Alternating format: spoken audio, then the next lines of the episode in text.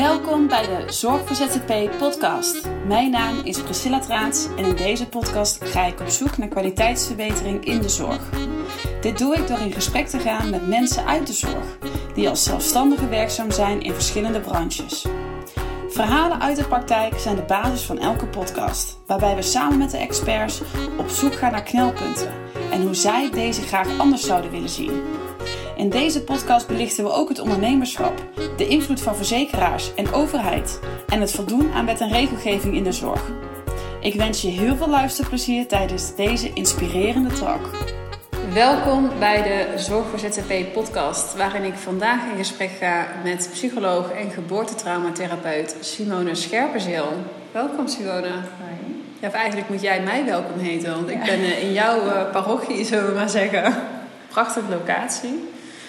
Um, ja, we, we, hebben natuurlijk voordat de podcast begon al best wel veel besproken, zullen we maar zeggen. Een hele ochtend gepraat. Ja, even voor iedereen's beeldvorming. Ik was hier om uh, kwart voor tien en het is nu twaalf uur en we beginnen nu pas de podcast. We hadden eigenlijk twee podcasten kunnen maken. We hebben er eigenlijk al een opgenomen, maar toen stond de microfoon niet aan. Precies. Misschien voor een later moment. Uh...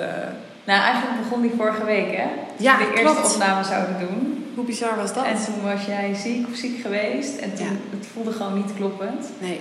Ik weet niet eens meer waar we precies op uitkwamen toen, maar toen zeiden we ook, het is nu al begonnen. Oh, dat ging Ja. over durven voelen. Dat Als je niet kan. Als je gewoon ziek bent of, Ja. of je niet goed genoeg voelt, dat je gewoon nee durft te zeggen. Ja, weet je, ik, ehm, ik was vorige week maandag gestart met een detox. En dan eh, heb je de eerste twee dagen heb je best wel zwaar. En ik was die dinsdag echt gewoon, nou ja, ik was er gewoon echt ziek van. Heel moe ook. En de podcast die ik maak is natuurlijk, ik wil alles geven in die podcast. Niet alleen naar de luisteraars, maar ook naar degene die de tijd vrijmaakt om mee te doen, mee te werken aan deze podcast. En het voelt zo niet goed voor mezelf als ik half ziek, half niet fit, half niet scherp, toch die podcast ga opnemen. Want ik vind dan dat ik niet alleen mezelf tekort doe, maar ook de luisteraars, maar ook jou als, als gast. En ehm, ja, het begrip van jouw kant was wel meteen van, ja, dit, dit klopt. Dit, eh, goed dat je dit doet. Terwijl andere mensen zouden ook kunnen zeggen van, ja, mijn afspraak is afspraak. En eh, eh, ik heb er tijd voor vrijgehouden in mijn agenda. En dat begrijp ik wel, maar ehm, jij snapte wel mijn achterliggende gedachten waarom ik het aan jou voorlegde. Ja, en ik herkende hem ook heel erg, omdat ik mezelf... dus ik zei volgens mij tegen jou, ja, toen ik, toen ik zeg maar nog in loondienst werkte, zelf als zorgverlener, was ik voor iedereen aan het zorgen. Maar was ik zelf ook maar, nou ja, het moest heel ziek zijn, dat ik, Ja. voordat ik me ziek meldde. En toen kwam ook de realisatie dat ik dacht, ja, toen ging ik ondernemen, toen was het minder. Maar eigenlijk werd het toen erger, omdat ik toen volledig verantwoordelijk was. Ik had ook geen collega die voor me kon invallen. Dus eigenlijk nam het toen nog een beetje toe dat ik tot het punt dat ik dacht, wat ben ik aan het doen? Dit is precies wat ik nou voornamelijk vrouwen leer. Volg wat goed is voor jezelf. Zorg eerst echt voor jezelf. En Ja. ik ga zelf alleen maar door. Ja, en toen kwam ik op het punt dat ik dat ging volgen. En toen ging ik, is zelfs een keer geweest, twee keer geweest, dat ik gewoon letterlijk ja, een traumasessie had gepland. En dat zijn sessies waarin je echt wel de verantwoordelijkheid voelt. Iemand leeft daar naartoe. Er gebeurt altijd al heel veel voor zo'n sessie. Ja. Dus het is echt wel belangrijk dat het plaatsvindt. Maar dat ik ook voelde, ja, maar ik kan er nu niet zijn. Dus hoe lever ik dan goede zorg? Daar gaat het uiteindelijk... Ja, in de eerste plaats gaat het toch, toch ook wel echt over mij. Mhm. Over mijn gezondheid. Maar ook het gevolg, als ik nu doorga, ja. daar, ook de ander. ja. Toen hadden wij het volgens mij vorige week over dat er natuurlijk veel mensen in de zorg ook luisteren naar deze podcast. En dat Ja. zonder meer zullen herkennen. Ik denk het wel, want eh, de mensen die ik spreek, er zijn gewoon veel mensen ook echt gewoon op. Ja, Eh, en toch moeten ze door blijven gaan. Het is een soort van roeien met de riemen die ze hebben. Maar inderdaad, eh, je doet, je doet jezelf er enorm tekort mee, maar ook de ander. ja. Je hebt eh, net Fijn. al... eh, ja, We zijn al begonnen. Fijne conclusie. Ja, je zei het net al, je bent zelf eh, ook ooit zorgverlener geweest. En we beginnen de podcast altijd met een soort van ja, introductie van waar kom je vandaan, hoe ben je gestart, hoe heb je gekozen voor ondernemerschap. Dus je hebt al best wel een reis afgelegd tot het moment wat je, waar je nu staat. Ja. Ehm, maar je hebt ook in loondienst gewerkt in de zorg en je hebt ooit gekozen voor de zorg. Het is pas drie jaar geleden. Hè? Dat Ja, realiseerde ik me vorige week, weet ik, toen ik het aan iemand vertelde. Ja, ik heb hier zelf dus ook een podcast zelf over opgenomen. Die duurt anderhalf uur geloof ik. Dus ik ga iets korter samen. Ga je een beetje knippen dan? Ja, nee.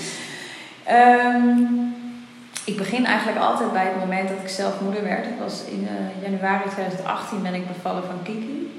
En achteraf gezien heeft die zwangerschap mij heel erg eigenlijk aangezet in mijn lichaam. Dat ik me heel erg bewust werd, überhaupt me bezig ging houden met hey, bevallen, zwanger zijn. Wat, wat is dat? Hoe gaat dat? Dat ik al veel meer ook, ik deed al wel aan yoga, maar toen nog wat meer. Dat ik me echt bewust werd van wow, er zijn dingen die ik voel en die ik kan volgen. En dat vond ik een heel mooi proces. Alleen was ik er toen nog niet zo bewust mee bezig. Het ontstond gewoon. En toen, um, ik werkte daarvoor, ik denk een jaar of drie, ook pas eigenlijk, in de, in de derde lijns GGZ. Ja. En ik werkte als uh, ambulant uh, therapeut in gezinnen, uh, in de multisysteemtherapie, in gezinnen waar sprake was van kindermishandeling, verwaarlozing. En dan was ik eigenlijk de therapeut die het gezin hielp om ja, de boel weer te herstellen zodat, ze niet, zodat kinderen niet uit huis geplaatst hoefden te worden. Dat is wel een heftige baan. Ja, het was, was heel intens, maar ook, ja, ik vond het heel gaaf. En ik, ik werd dus in korte tijd best wel snel ook, kreeg allemaal bijscholingen in, in opgeleid in traumatherapie geven aan de ouders, verslavingsbehandelingen geven. Het was heel divers. Als ik er dan terugdenk, denk ik, ik was zo groen en meteen bam. Maar wel helemaal ingebed, zoals dat wel vaker voorkomt in de zorg. natuurlijk allerlei protocollen en we hadden iedere week supervisie en hadden we ook contact met de Amerikaanse consultant. Ja. Want daar was het, was het echt evidence-based, zeg maar. Dus het mocht in Nederland nog niet los van Amerika.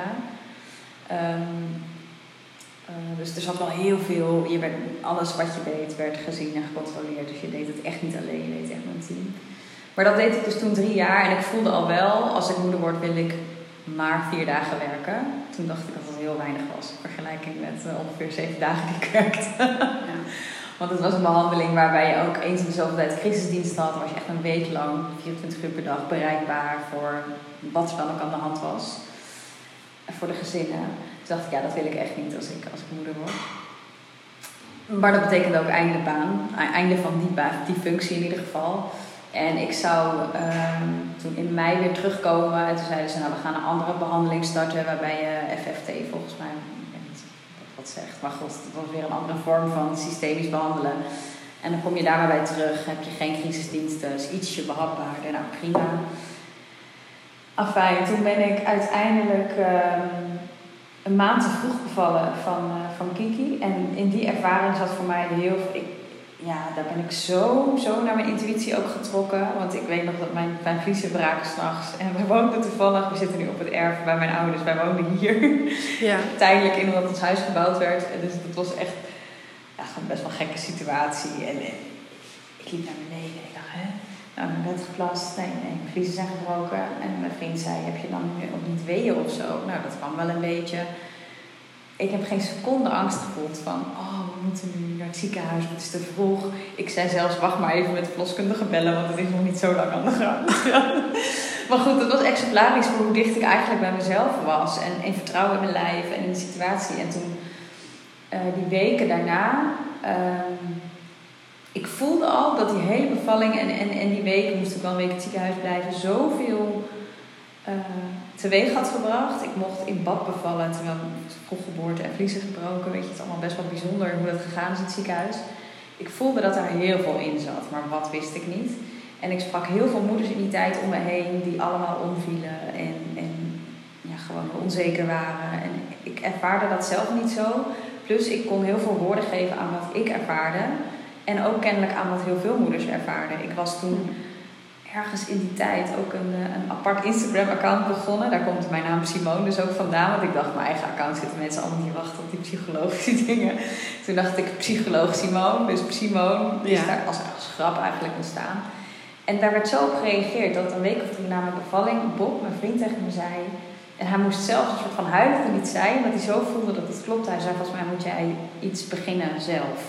Maar ik zat toen nog helemaal in de wereld van, je moet eerst psychotherapie of GZ opgeleid zijn voordat je überhaupt een eigen praktijk mag starten en minimaal tien jaar ervaring hebben, want dan mag je. Ja. Dus ik zei, ik voelde dat hij gelijk had, maar ik zei ja, ja, ja, dat komt wel. eerst nog die opleiding en dat. Nou, vervolgens ehm, werd ons huis gebouwd. Was ik een, een borstvoedende moeder op bouwkrukjes. En was er even een paar maanden heel veel van dat. En voelde ik in mei, toen ik moest gaan werken, dat ik echt nog even een maandje moest wachten. Omdat er gewoon fysiek, was gewoon heel veel gebeurd. En ik een maand later begonnen met werken.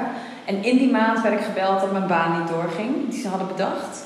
Toen zei ze, ja, we hebben een paar opties. Je kan eigenlijk um, uh, een soort stapje terug doen. Eigenlijk kwam het op neer. Of je wordt accountmanager. Dus dan ga je de zorg verkopen bij de gemeentes. Je kent de zorg die we leveren. Dan hoef je allemaal niet al die cliëntdingen te doen. Is misschien wel lekker als nieuwe moeder. Uh, of je wordt supervisor van een team. Van een nieuw team. Ik wil nog geen accountmanager worden. Want ik heb niet voor niks psychologie gestudeerd. Dat is ook helemaal niet. En toen dacht ik, en mijn ego vond het ook wel leuk, maar ook wel als uitdaging. Nou, dan wil ik supervisor worden van dat team. Dat was op zich vrij snel besloten. En toen kwam ik dus in juni terug.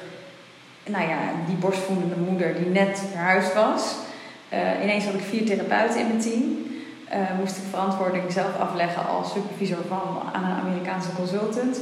En had ik ineens te maken met allemaal gemeentegelden, potjes, dingen waarvan ik echt soms dacht hier ben ik niet voor opgeleid. Waarom mag Pietje uit Zaandam wel zorgen en Bertje uit Amsterdam niet omdat daar een potje leeg is? Ik had er ook geen zin in, maar ik vond het ook belachelijk. Maar ik liep helemaal leeg. Ik merkte gewoon, ik kwam steeds meer in juli al was dat volgens mij. Dit is echt een punt. Volgens mij heb ik nu al een aantal podcasts opgenomen. En, en wie ik ook spreek, iedereen valt over die potjes. Ja. Maar Even een vraag tussendoor, hè? want we hebben natuurlijk van tevoren hier al twee uur gepraat. En ik denk dat iedereen zich kan herkennen dat de, de gemeentelijke potjes, dat dat systeem, dat dat eigenlijk voor geen meter werkt. Dat eigenlijk iedereen in de uitvoer daar gewoon tegenaan loopt, maar ook iedereen die gewoon hulp nodig heeft, daarin zwaar tekort schiet. Ja. Heb jij ooit nagedacht over alternatieve vormen waarin dat probleem niet zou zijn. Er niet zou zijn. Niet op het niveau van het werk wat ik toen deed. Want ik kwam daardoor juist in een soort overleefmodus. En ik denk ook juist dat ik me er eigenlijk helemaal niet in heb verdiept. En al vrij snel dacht ik stop hiermee, want dit, dit werkt niet. Dus toen had ik helemaal geen ruimte om daarover na te denken. Dus op het gebied echt van gezinszorg, want dat was natuurlijk georganiseerd vanuit de gemeente en, en de zorginstellingen Nee, ik, heb, ik had daar toen helemaal geen ruimte voor om daarover na te denken. Nee. Nee, want dat valt me wel altijd op. Dat daar, loopt, daar loopt volgens mij elke, elke medewerker uh, tegenaan. Uh, maar ook elke patiënt. Ik, ja. Er is nu onlangs een programma online gekomen, hè, TIGO in de psychiatrie. Ja. Ik, vind het, uh, ik kijk het in etappes, want ik vind het heel heftig om te zien.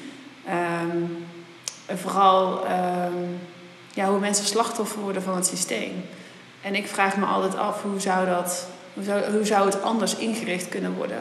Dat uh, de werknemers, want jij zegt zelf ook van ja, weet je, ik kon daar gewoon niet functioneren. Ik liep gewoon leeg, dus ik, ik ben gewoon vertrokken. En dat gebeurt natuurlijk heel veel. Dus er komen elke keer nieuwe mensen op dezelfde functie, ja. die dezelfde problemen onder ogen uh, krijgen ja. en dus ook weer gaan vertrekken. En zo blijft dat molentje ja, natuurlijk mensen, draaien. Uh, ja, want ik zat in die zin, inhoudelijk, vakinhoudelijk, zat ik echt wel goed op mijn plek. Ja. Maar. Nee, het systeem ik, is echt Ik denk er nu, nu ga ik natuurlijk alsnog over nadenken. En ja. ik ben natuurlijk uiteindelijk in een iets andere wereld, nog steeds wel in een zorg, zorgwereld terechtgekomen, maar meer ja. echt met, met, met moeders en de zwangerschap en geboortewereld. Dus uit de wereld van die gezinszorg ben ik natuurlijk helemaal uit.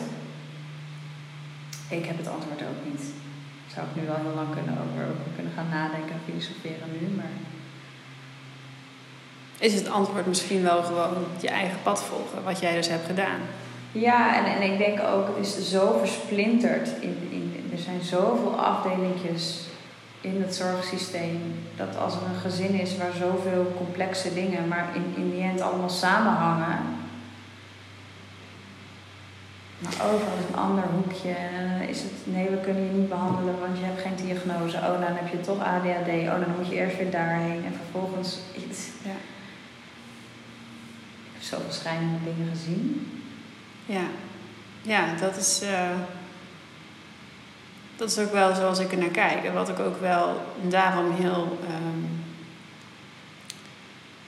soort van, het, het, lijkt een beetje de kansen van mensen te ontnemen op een goede plek in de maatschappij. We hebben het wel over vaak ook echt jonge mensen. Uh, Je hebt te maken gehad met jonge gezinnen, daar zijn kinderen bij betrokken. En ik zat de laatste dus ook te kijken en dat is een soort van fenomeen dat mensen een soort van rust vinden in een diagnose, omdat ze dan de diagnose zijn. Ja. En toen dacht ik, volgens mij schieten we dan volledig onze, ons doel voorbij. Want Ehm, je bent nog steeds dezelfde persoon. En dat kan iemand anders een diagnose noemen. Maar je hebt nog steeds te maken met dezelfde kenmerken, dezelfde uitdagingen en dezelfde talenten. Ja, ik denk dat dat al heel erg zal helpen, want daar moet ik nu aan denken. In, in als... Ik heb zo vaak gezien dat, dat er voor mensen werd besloten. En natuurlijk in crisissituaties waarin kinderen echt onveilig zijn, moet je soms ook acuut handelen en moeten er beslissingen genomen worden. Um, en mensen zijn soms iets minder toerekeningsvatbaar. En dat is ook echt wel goed dat daar gewoon ook mensen omheen staan als een steunetwerk. Maar ik heb ook wel eens um, situaties gezien. Nou ja, wij waren dan. Multisysteemtherapie betrekt het eigen netwerk van het gezin. Dat is, dat is, dat is de filosofie. Je letterlijk in hun huis, met de, de, alles wat daar omheen staat, ga je behandelen. Omdat het allemaal samenhangt. Super mooi. Er was een moeder die, die heel erg aangaf. Um, ik wil. Um, ik, ik voel dat mijn zoon aan alles, was heel vaak op een manege, dat paardencoaching heel veel voor hem kan doen. Maar dat is natuurlijk alternatief, zeg ik nu met aircoach. Ja. ja, dat wordt daar heel erg gezien als alternatief. En nee, wij wisten beter, wij als in het team en iedereen erbij, wist beter, wist het beter. Die, moest, wat we hadden bedacht, dat moesten we gaan doen. Met plannen, met, met, met gedragsmodificatie voor de jongen, bla bla bla bla bla. En eigenlijk werd wat die moeder aangaf gewoon genegeerd. Omdat het, nou ja, het systeem maar weer even tussen steeds beter wist. En dan denk ik dat, dat er is al zo'n disconnectie tussen de mensen die zeg maar hulp willen ook toch wel. Want soms willen ze het niet omdat ze al lang zijn afgehaakt en dat snap ik ook. Ja. Maar die het dan nog willen, maar dan eigenlijk wordt het volledig overgenomen. Dus die hele eigen regie wordt volledig gedisqualificeerd. Dat heb ik wel heel vaak gezien. Ja. Juist als de problemen heel complex zijn. En ik denk dat dat ook wat te maken heeft met een stukje gebrek aan vertrouwen vanuit de hulpverleners. In, in, in de cliënt, in de patiënt. Dat is zo. Dat is, ja, is een, uh, dat is een heel groot probleem. Dat verander je niet zomaar. Maar dat begint wel, en daar, dat, dat zijn natuurlijk wel bij de individuele keuzes die zorgverleners zelf maken. Ja. Denk ik. Ja. Want je kunt echt wel. Um, daaraan bijdragen. Zijn er keuzes die jij hebt gemaakt dat je, die je nog kan herinneren dat je dacht, dat was echt een keuze die heb ik gemaakt vanuit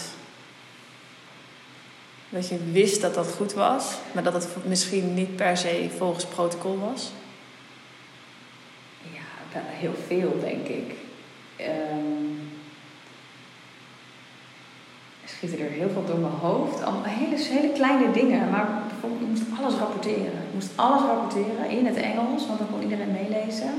En je had altijd bepaalde weekdoelen waar je aan moest werken. Maar dan kwam ik ter plekke in een situatie thuis bij een moeder waarbij de kind net weggelopen was of er een tante overleden, noem maar wat. En dat doel waarmee ik aankwam, dat, dat, dat haakte totaal niet aan waar wij zij aan wilden werken. Nee. Dan was het eigenlijk het idee, ga toch maar aan die doelen werken, want dat is hoe we de structuur vasthouden. En ik weet daar heel vaak vanaf.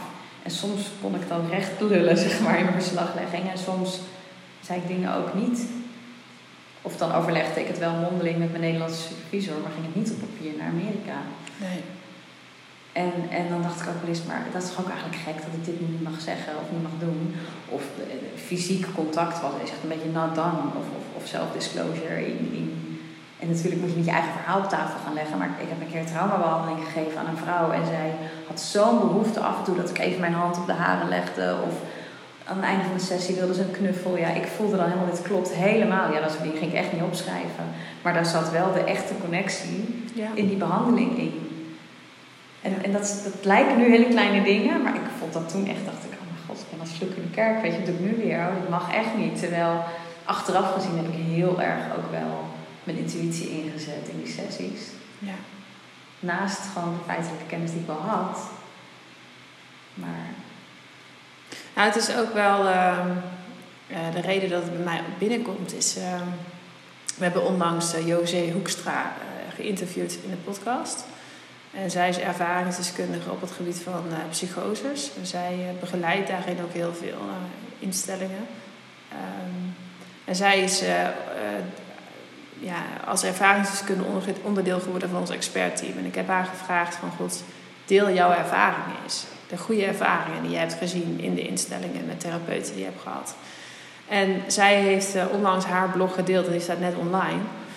Ehm, dat juist de therapeuten die buiten hun boekje gingen, dat die voor haar de meest waardevolle sessies hebben gegeven. Juist die therapeuten die eventjes klein stukje van een eigen verhaal hebben verteld. Dat je weet, oké, ik zit hier met iemand aan tafel die begrijpt hoe ik me voel, die begrijpt hoe ik me doormaak. Het is een mens wat hier aan tafel zit. Iemand die die, hè, die die connectie met mij kan maken. In plaats van dat het de therapeut is die ja.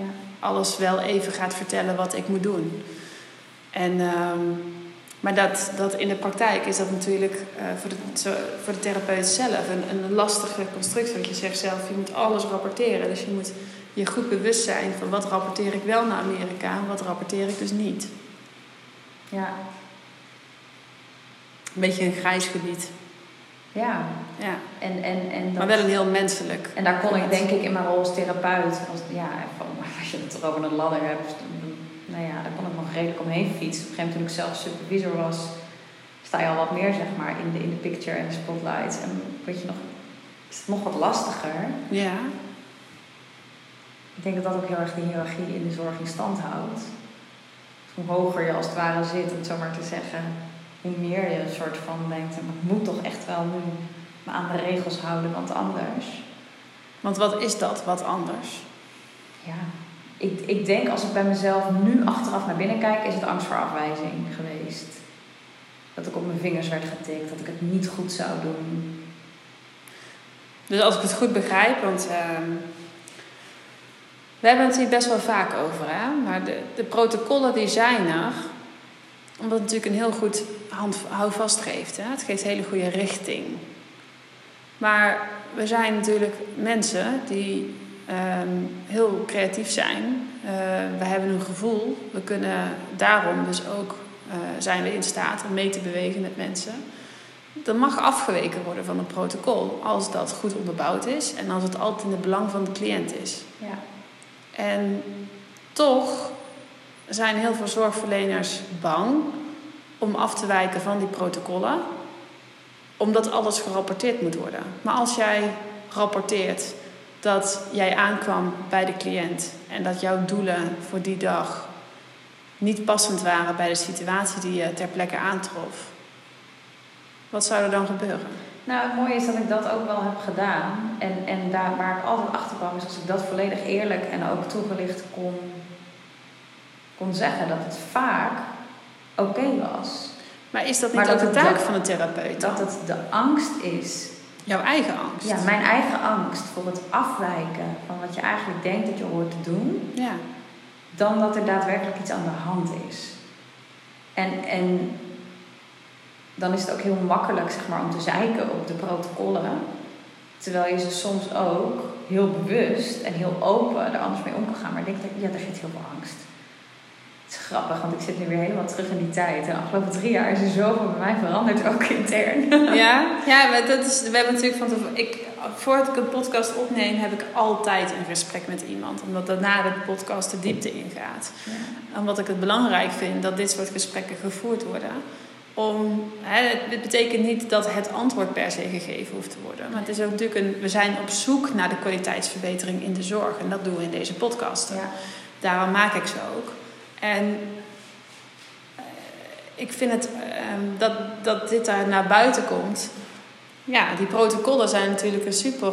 En wat je zelf ook zegt, van ja, we kunnen er allemaal blijven zeiken. Maar als we niet de verantwoordelijkheid gaan nemen die we behoren te nemen, dan gaan we die vrijheid uh, die de protocollen ook bieden, nooit ervaren. Nee, en dat is natuurlijk hetzelfde als diagnoses. Kijk, ooit zijn diagnoses, denk ik, in het leven geroepen of ontstaan om een soort richtlijn te geven van hé, hey, wat zou dan ongeveer bij deze categorie klachten het beste kunnen werken?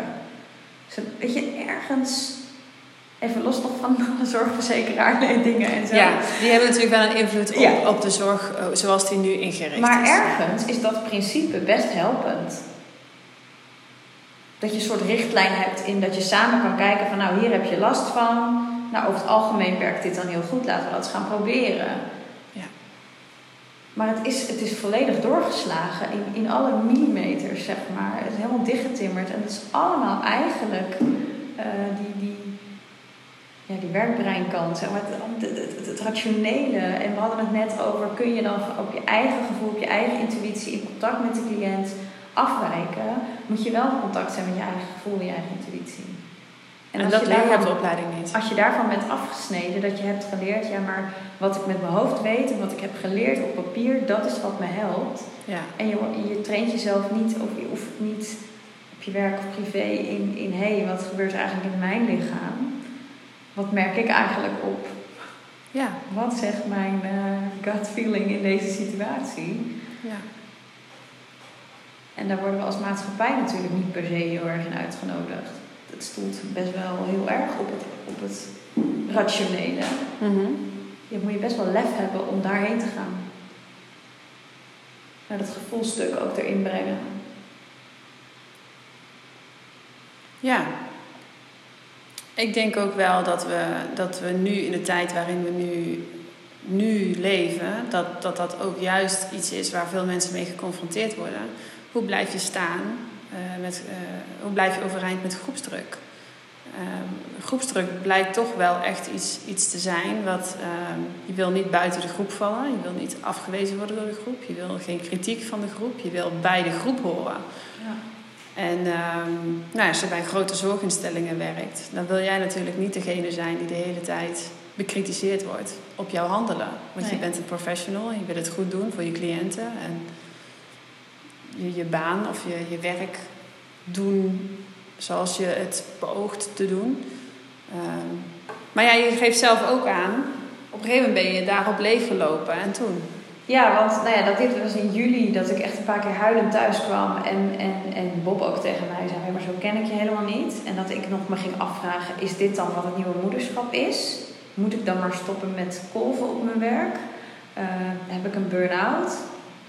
Kon er wel een lijstje naast leggen, zeg maar, die ik ook wel uit mijn hoofd kende. Ja, die diagnoses die had je er wel bij liggen. En toen werd ik eigenlijk, en dat is weer het mooie van hoe het leven ook soms gewoon beweegt, gevraagd door, eh, door iemand die zei, eh, eh, die had een paar dagen per, of een paar uur per week een psycholoog nodig die als ZZP bij de BBB, bij de BBB Health Boutique, moet ik zeggen, wilde gaan werken in Utrecht. Dat is een, een holistische sportschool voor vrouwen, eigenlijk door heel Nederland, in grote steden zitten die. En die, ehm, nou ja, holistisch zegt het al, ze hebben ook een fysiotherapeut en en een therapeut zeg maar, in huis.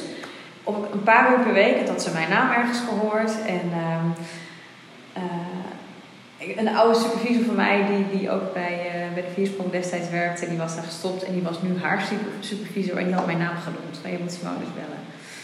Dus op het moment dat er eigenlijk dingen aan het omvallen waren bij mijn werk, werd ik gevraagd of ik een paar uur per week dat wilde doen. En toen ging ik zo aan, daar kreeg ik zoveel energie van, dat ik dacht, ik heb geen burn-out.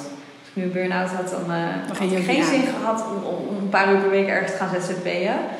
Tegelijkertijd super spannend, maar ik dacht, weet je, ik ga het gewoon doen. En als dat werkt, kan ik dat gaan uitbreiden. Ik had helemaal geen plan verder, behalve dat ik daar vrouwen zou gaan zien. Wat precies wist ik ook niet, maar ik vond het een heel leuk idee voor daarnaast. En dacht, nou, dan ga ik gewoon drie dagen werken in plaats van vier. Ga ik één dag dat doen. En dan prima. Dus toen heb ik mij begin augustus ingeschreven bij de KVK.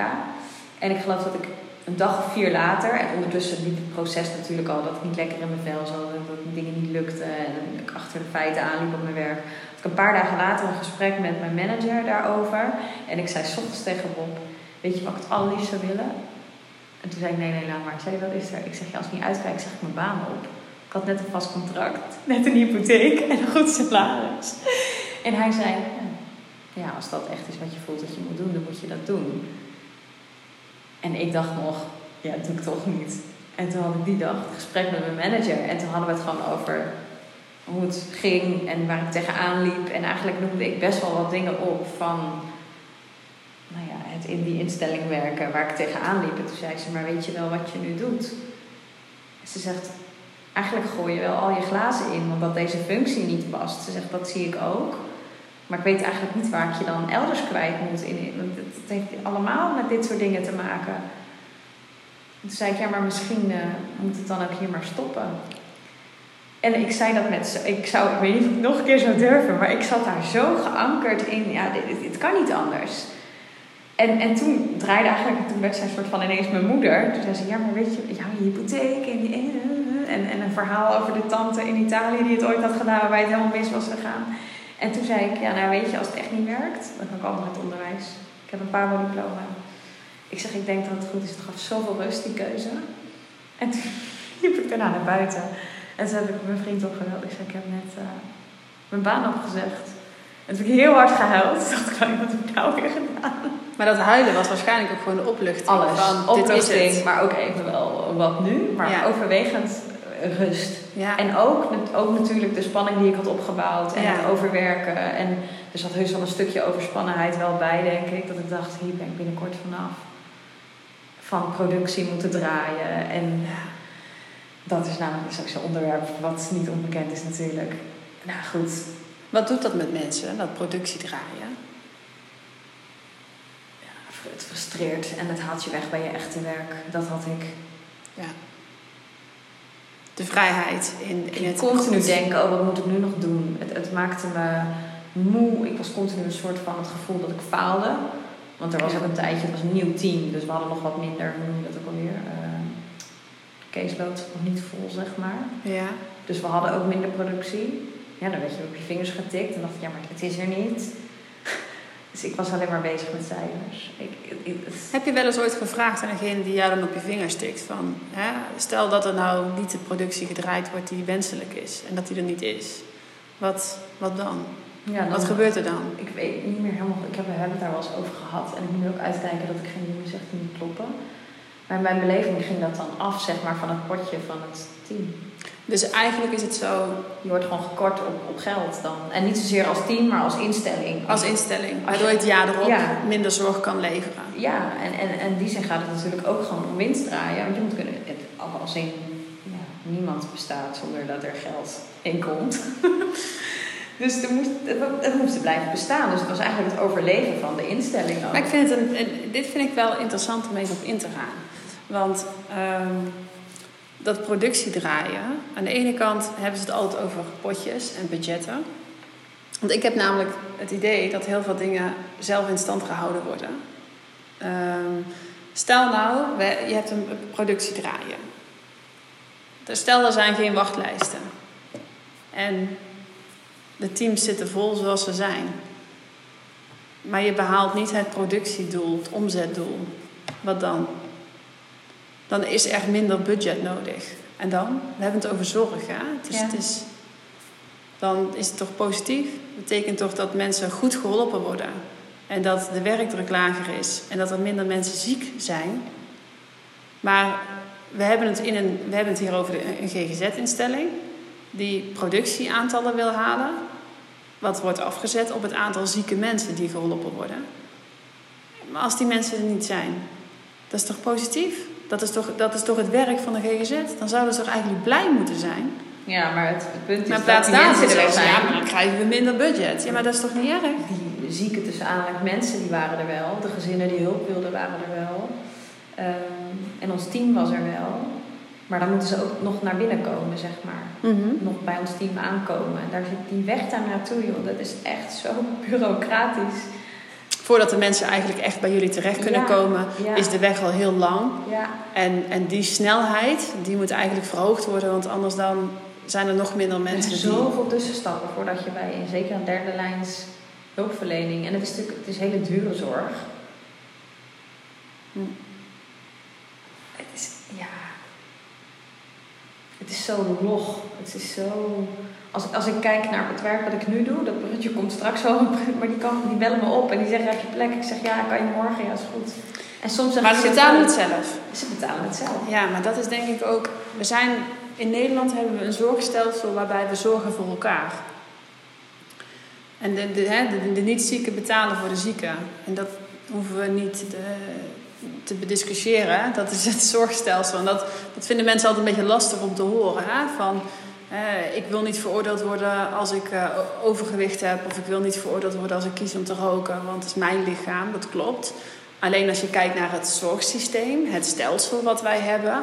is het zo dat hoe ongezonder jij leeft... hoe meer een ander eigenlijk daarvoor opdraait. Ja. Kostentechnisch gezien. Hè? Ehm, en in de zorginstellingen is dat natuurlijk helemaal doorge, ja, doorgedraafd naar allerlei rekenmodellen en productieaantallen. En, en dat is zo versplinterd en zo uh, dramatisch geworden eigenlijk. Um, dat ik ook steeds, ja, de, toename ZZP'ers is natuurlijk enorm. Um, als ik naar mijn eigen situatie kijk, ik weet niet waarom ik een zorgverzekeraar heb. Nee. Ik weet natuurlijk wel waarom, waarom ik hem heb, maar ik, ik, ik heb hem nooit nodig. Um, het enige wanneer ik denk, nou stel dat ik dadelijk naar huis rijd en ik krijg, krijg een auto-ongeluk en ik moet naar het ziekenhuis toe, hè, dan, dan het wordt fijn dat je dan dat, is het fijn dat ja. je hem hebt. Ja. Maar alle andere behandelingen, begeleidingen, coaching, therapieën, uh, alles betalen wij zelf. Ja. En daarmee creëren wij de vrijheid dat we weten dat we kunnen kiezen bij wie we terecht kunnen komen. Ja. Maar ook wat je zelf zegt, de snelheid. Jij wordt gebeld, je plant je afspraken in en mensen komen hier terecht. Ja. En soms moeten ze een paar weken wachten als het druk is. Ja, Ja. of Misschien hooguit een paar maanden. Maar dat, Maar dat doen ze waarschijnlijk. Ja, ja, of Ja. ik zeg, joh, ik heb ook een collega, daar kan je ook terecht. En die heeft wel plek. Ja.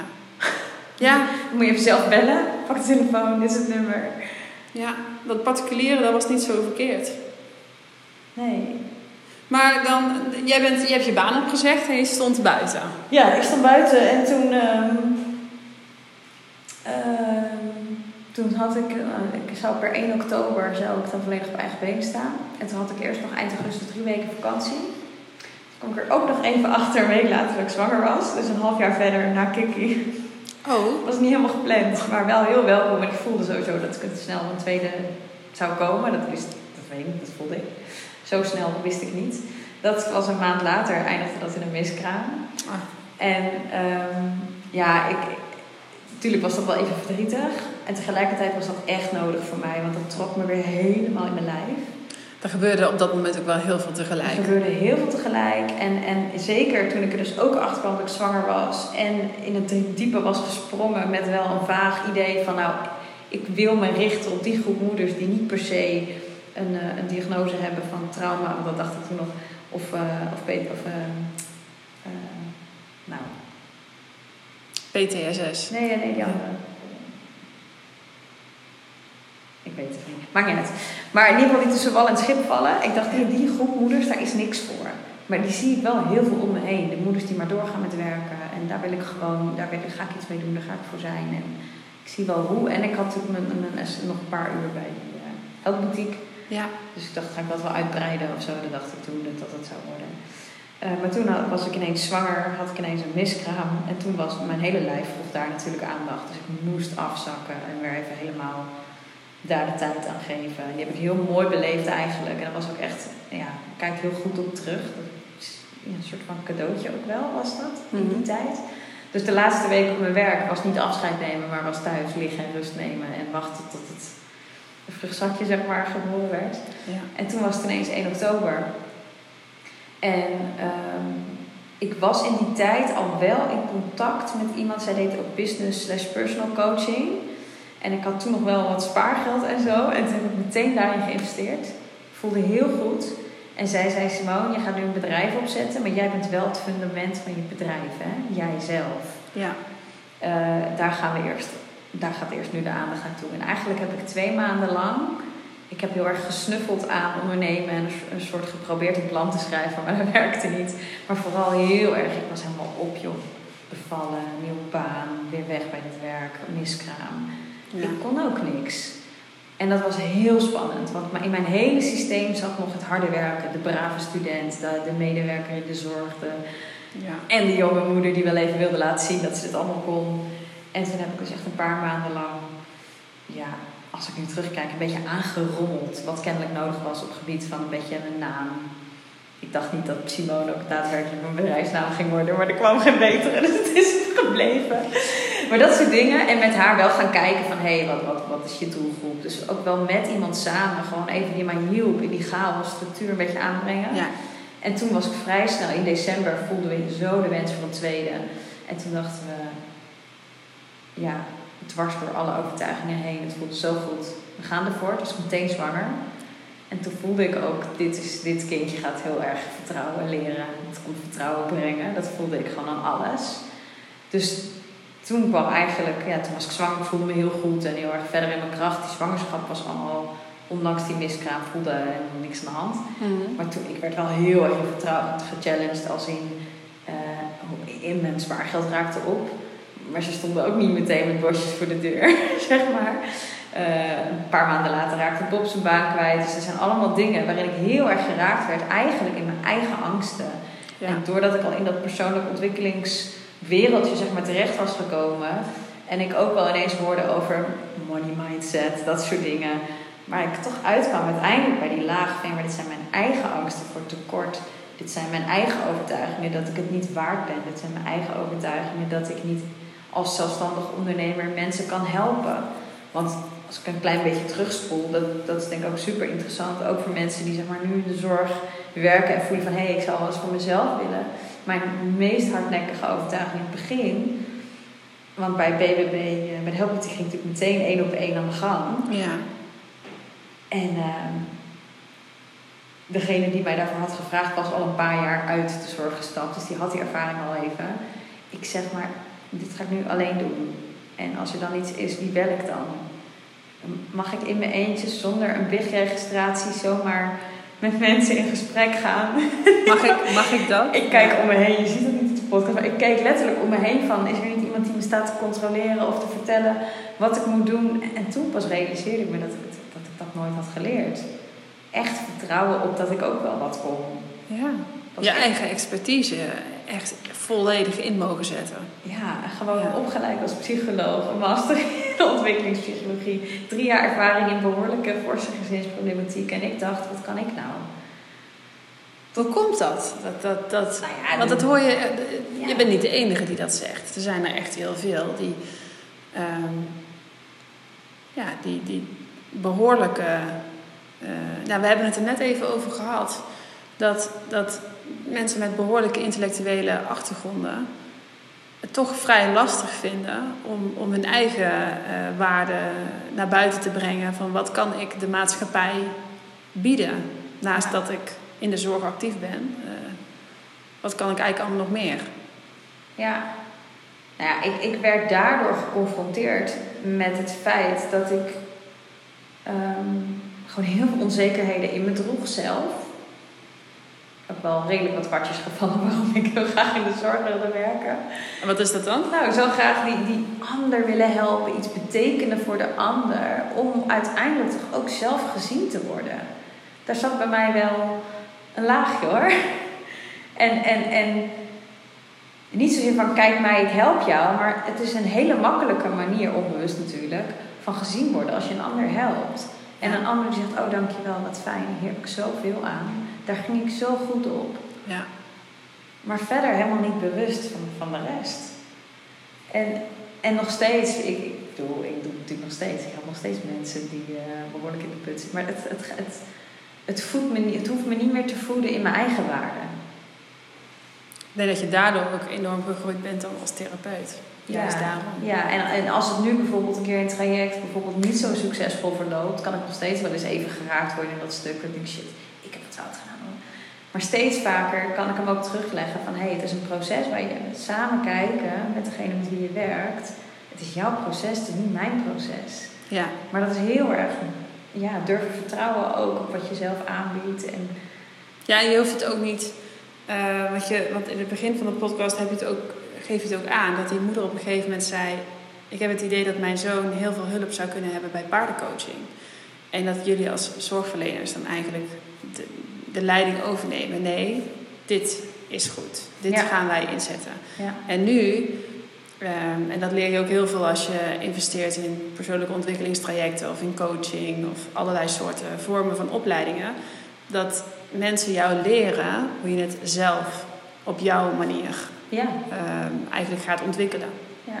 En dat de manier, het pad wat jij hebt bewandeld, dat het best een inspirerend pad kan zijn voor een ander. Maar dat dat niet per se het pad van de ander hoeft te zijn. Nee, zeker niet. En dat is denk ik wel waar heel veel, ehm, wat er veel gebeurt in de hulpverlening ook, is dat mensen heel erg eh, geneigd zijn om te gaan adviseren. In plaats van eh, de juiste vraagstellingen in te kunnen zetten, waardoor iemand zichzelf leert Ja. te adviseren en je daarop kan ja, anticiperen eigenlijk. Ja, het is, een- het is een heel parallel proces. Ik, ik zie zelf als ik terugkijk dat hoe meer ik op eigen benen ging staan, hoe meer ik ook de persoon naast mij, of dat nou mijn eigen partner, mijn kind of, of een cliënt is, in Ja. dit geval de cliënt, ook op eigen benen durft te laten staan. Die parallel die gaat heel vaak op. En als je zelf nog heel erg afhankelijk bent van eh, de waardering of de goedkeuring van, van je baas of van je collega's of van, ik veel, de zorgverzekeraar, noem maar wat. Ja. Ehm, dan zit je zelf ook in die energie. Dus dan, dan ja, dat neem je mee je behandeling in. Ja. Dan denk jij ook dat jij degene weer bent die het ook weer voor die ander moet bepalen. Omdat je ook het gevoel hebt dat die ander het voor jou bepaalt. Ja. Dat, is- dat gaat gelijk op. Ja. Dus ja, die investering in, in, in persoonlijke ontwikkeling, of het nou binnen of buiten, binnen of buiten ZZP is, of in of buiten een zorginstelling. Als ik nu kijk naar de mensen die ik nu om me heen zie en ken met eigen praktijken en soms ook nog wel met een half been zeg maar in, in loondienst. Maar die zijn allemaal zo bewuster van zichzelf dan de collega's die ik toen veelal toch wel om me heen zag. Ja. Die deden gewoon wat, ze, wat hun opgedragen werd. En, en de mensen die echt hun mond open trekken, ja, die werden niet altijd gewaardeerd. En de Nee. weg. Ja. ja. Die kiezen dan toch voor hun eigen pad. Ja. Het is natuurlijk, het is natuurlijk ook niet makkelijk hè, als je altijd. eh, het- dat is ook hè, meegaan met, met de massa. Is eh, wellicht voor de massa makkelijker. Eh, maar ik denk dat jij dat ook wel herkent. Meegaan met de massa zou voor mij persoonlijk absoluut niet, niet makkelijker zijn. Want dat biedt voor mij heel veel weerstand. Omdat Ja. ik gewoon het gesprek wat we nu voeren over de systemen en hoe dat eigenlijk de uitwerking heeft op het functioneren van mensen en uiteindelijk dus ook op het herstel van de cliënten. Ehm, ja, heeft wel heel veel te maken met ehm, zwem je mee met de massa of, of doe je dat niet? Ja. En wat je dan eigenlijk vanuit onderaf terug zou kunnen geven aan de massa, wanneer je er wel tegen in durft te zwemmen. Maar dat is wel je eigen positie in durven nemen. En dat is natuurlijk vrij lastig als je jong bent en ook, eh, ja, ja, ik weet, ik kreeg op een goed moment een, een, eh, een nieuwe teamsupervisor. En toen legde ik haar gewoon één op één iets voor van een casus. En toen zei ze, ja, dan moet je even bij de psychiater neerleggen. Dan... En ik keek er. Oh nee, ze zei, dan moet je in de teamvergadering even tegen de psychiater zeggen. En ik keek er aan met grote bange ogen. Ik zeg maar, wat heb ik in te brengen? Ik werk hier net twee jaar, ik ben basispsycholoog. En zij zei echt een soort schop onder mijn kont. Ze zegt, Simone, jij, weet, jij staat toch bij die gezinnen thuis? Ze zegt, wat weet jij minder dan een psychiater? Maar ik was zo, je bent zo, ik werkte nog niet eens zo lang in, maar ik was zo opgevoed met het idee dat de ander weet het beter, die heeft eindverantwoordelijkheid, dus ik mag daar vooral niet te veel tegen ingaan. Dat is volgens mij in het ziekenhuis nog veel erger, die hiërarchie. ja, In België. België schijnt het nog veel erger te zijn. Weet je, dat is, je, wordt er gewoon mee opgevoed. En ik, had dus, ik was heel blij met haar. Dat was ook degene die uiteindelijk weer wegging en dus mij weer had geadviseerd als, vraag Simone maar, als een paar wil ZZP. Ze had het kennelijk ook al wel een beetje in mij gezien. ja. Maar ja,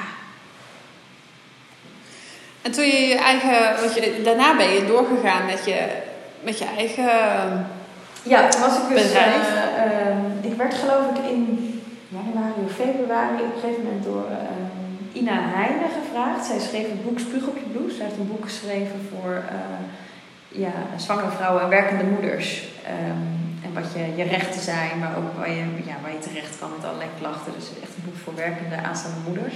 Heel tof. En zij vroeg mij of ik een, een stukje wilde schrijven als expert in dat boek.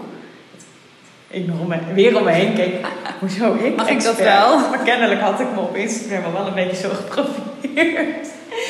En, en door dat contact en door dat stuk boek schrijven, uh, Brun Kuipers schreef ook een stuk in dat boek over geboortetrauma en de behandeling daarvan. En toen zei ze, ken je Brun Kuipers? Ik zei, nee, ik ken niet.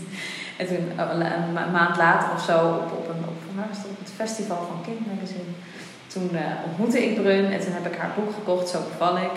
En die heb ik, nou ik was zelf zwanger, maar ik was ook psycholoog en ik was ook geïnteresseerd wel in dat stuk rondom moeders. heb ik echt in één zucht uitgelezen. Het is best een pittig wetenschappelijk boek.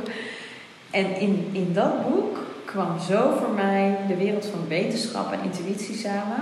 Want toen ik mijn baan had opgezegd en ik op Instagram dus af en toe wat meer in de wereld van intuïtie en coaching en zo terecht kwam. En ik dacht, wow, dit raakt me. Vooral dat intuïtieve stuk. Als ik hier wat over ga delen, als mijn, als mijn, als mijn oude collega's het maar niet lezen. Ik voelde me echt een beetje alsof ik in een andere wereld terecht kwam. Ja. Maar dat als ik meer de intuïtieve kant op zou gaan, dat ik mijn wetenschappelijke kant zou verloochenen. En toen las ik het boek van Brun, waarin zij zo wetenschappelijk eigenlijk uitlegt hoe belangrijk het intuïtieve systeem is. Maar je intuïtieve systeem is je kompas. Ja, maar goed, ja, ik had kennelijk de overtuiging dat dat zweverig was. Dat je daar niet mee moest aankomen in, in een beetje een goed opgeleide wereld, zeg maar. En, en, um, is dat misschien een beetje het elitaire wat ontstaan is? Maar ik, ik schaamde me dus een beetje als ik over intuïtieve dingen ging delen online. Ik, ik heb het wel gedaan, maar ik dacht wel soms... Doe, doe gewoon nog net als dat zij het niet zien, weet je zo.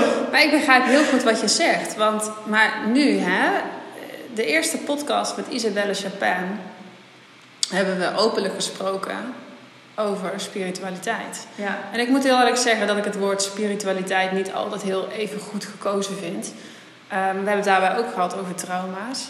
Maar ik heb ook een podcast opgenomen met Bob de Wit. Dat is een professor aan Nijrode, dat is wetenschapper. En hij zegt zelf ook, alles, alle wetenschappelijke onderzoeken beginnen met intuïtie.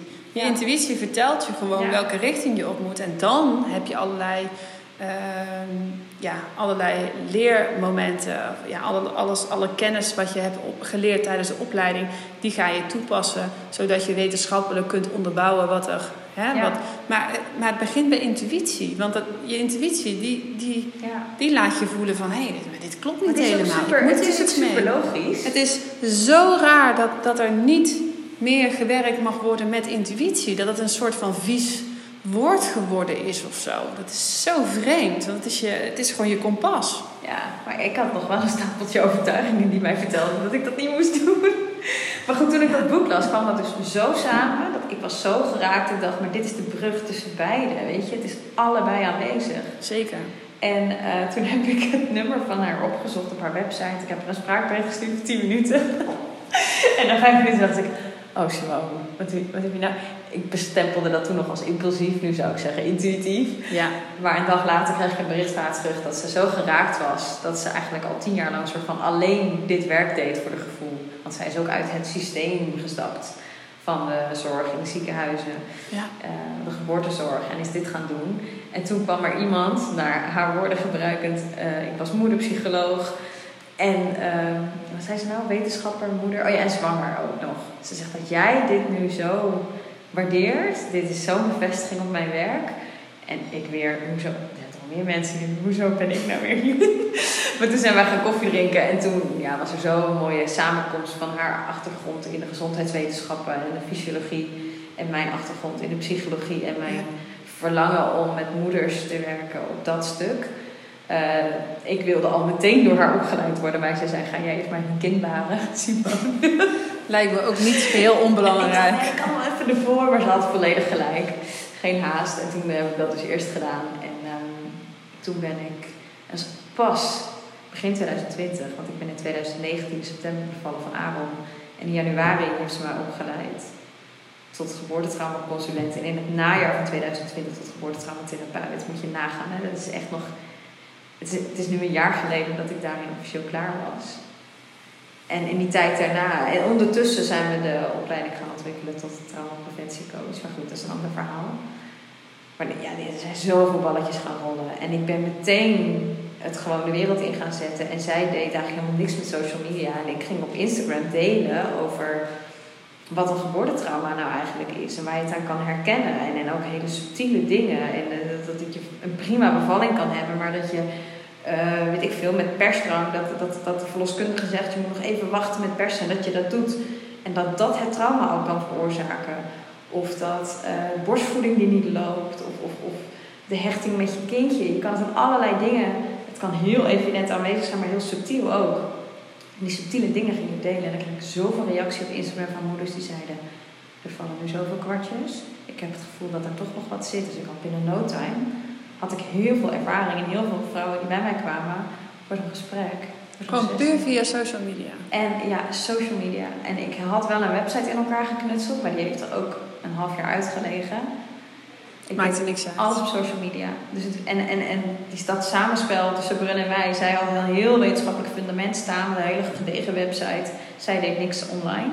Dus ik was voor haar een soort van het kanaal ook wel naar... Ja. Daar zitten heel veel jonge moeders. Ja. En, en zij was voor mij heel erg de bedding van... Ja, maar ik doe wel iets wat ergens op slaat. Het is gewoon effectief. En het is gewoon wetenschappelijk bewezen. Ik denk dat dat ook wel uh, daar hadden we het straks ook wel heel eventjes over. Dat dat stuk intellectualiteit en dat stuk uh, titel, dat dat nog wel echt nodig is. Uh, omdat het anders al heel snel bestempeld wordt als zijnde alternatief. Dus maar wat we nu doen, vinden men. Er zijn echt, nou er zijn moeders die voelen vooral ik moet dit doen en er is niks aan de hand. Dus ja. die zijn om de term ook maar te gebruiken zelf wel heel spiritueel. Maar ik heb ook moeders die daar helemaal nog nooit van hebben gehoord. En die me opbellen en die zeggen of zij zelf of hun man vindt het nog een beetje zweverig. Wat is het precies? Ja. En je kan het op hele verschillende manieren aanvliegen en uitleggen. Maar misschien zouden we in de podcast is het woord zweverig is misschien kunnen duiden. Want, wat, want als ik, zal, ik, zal ik mijn visie delen? Dan ben ik heel benieuwd hoe jij daarnaar kijkt. Want ik vind het altijd. Um, mensen nemen dat woord eigenlijk bij yoga en meditatie nemen mensen het woord zweverig al in de mond. Ja. Alles wat, wat ze niet kennen is zweverig. Maar is dat niet gewoon de term zoals we het moeten gaan duiden? Dat iemand het zweverig vindt omdat ze het gewoon nog niet begrijpen of dat ze het nog niet kennen. Dat het dus nog voor hen buiten hun uh, kenniswereld rondzweeft. En ze dus gewoon ja, het niet helemaal kunnen voor zichzelf kunnen duiden van wat is het nou precies. Ja. Het is natuurlijk voor heel veel mensen ook een soort van manier om het af te wijzen. Oh, dat is zweverig. Dus dan zetten we dat, dat, zetten, dat laten we er vooral heel erg buiten ja, zitten. En het, is een, het heeft een hele negatieve connotatie, dus je wilt er ook niet bij horen bij dat groepje. Nee, maar dat komt. Jij zei in het begin hadden we het er ook over. Van god, hoe gaan we. Want je, met, met, met hetgeen wat jij doet. Je bent psycholoog, je bent geboortetraumatherapeut. Het zou in principe voldoende moeten zijn om te zeggen: Ik ben Simone Scherpenzeel. Maar die titels die heb je gewoon nog nodig om te duiden wie je bent, wat je doet en wat je achtergrond is. En wat je voor de ander kunt betekenen. En dat, ja. dat, hè, dat, dat hoort nog bij elkaar. Um, maar zelf voel je wellicht meer bij het woord holistisch therapeut. En dan zet je jezelf meteen op een ander uh, werkgebied neer. Ja, nou ja, sterker nog, dat is nog steeds mijn Instagram-naam natuurlijk. Ja. Simone en dan zo in het Engels, holistic therapist. Dat werkt dan weer lekkerder of zo. Ja. Um, en ja, het holisme is natuurlijk dat je kijkt naar het geheel. Het, en daar ben ik nou, nog steeds, daar ben ik nog steeds ontzettend voorstander van. En daarom heb ik die naam ook nog niet veranderd. Tegelijkertijd denk ik, is die ook heel algemeen. Het is ook groot, dus het is niet heel specifiek. Dus het helpt je ook niet om de mensen om jou specifiek te vinden. Ja. Um, maar ja, holistisch heeft voor heel veel mensen al snel een, een... Nou, er is een groep mensen die dat helemaal niet zweverig vindt. Maar ook een groep wel. Ja, wat is zweverig voor mij? Ik vind, waar ik steeds meer achterkom, is... Of je nou binnen of buitenstroming van de spiritualiteit... heb je mensen die zweven. En het tegenovergestelde van zweven is met je voet op de grond. Ja. En uh, nou, dat heb je volgens mij in de podcast met uh, Isabel ook over gehad. Ja. Wat je nodig hebt om ook überhaupt wel maar spiritueel een leven te leiden, heb je nog meer je voet in de klei nodig, ja. zeg maar. Om al die kanalen die open kunnen staan, om daarmee te kunnen leven. Ja. Maar gewoon twee voeten op de grond, in je lichaam zakken, connectie maken met je lijf. Dat is wat ik met mensen doe in mijn werk. Ja, dat is zo aardig. Je trauma's dus aan durven kijken. Maar als jij uh, je daar niet mee kan verbinden, niet in je lichaam aanwezig bent En vooral heel erg alleen maar continu in je hoofd in gedachten zit. Dat is voor mij zweven. Ja, ja. Ergens niet helemaal aanwezig zijn. En dat zie je ook in de spirituele wereld. Ja. Mensen die het inderdaad zeggen, weet je, het is alleen maar licht en liefde. En geld bestaat niet. En je moet gewoon, gewoon positief denken, want dan manifesteer je alles. Vanuit die gedachten.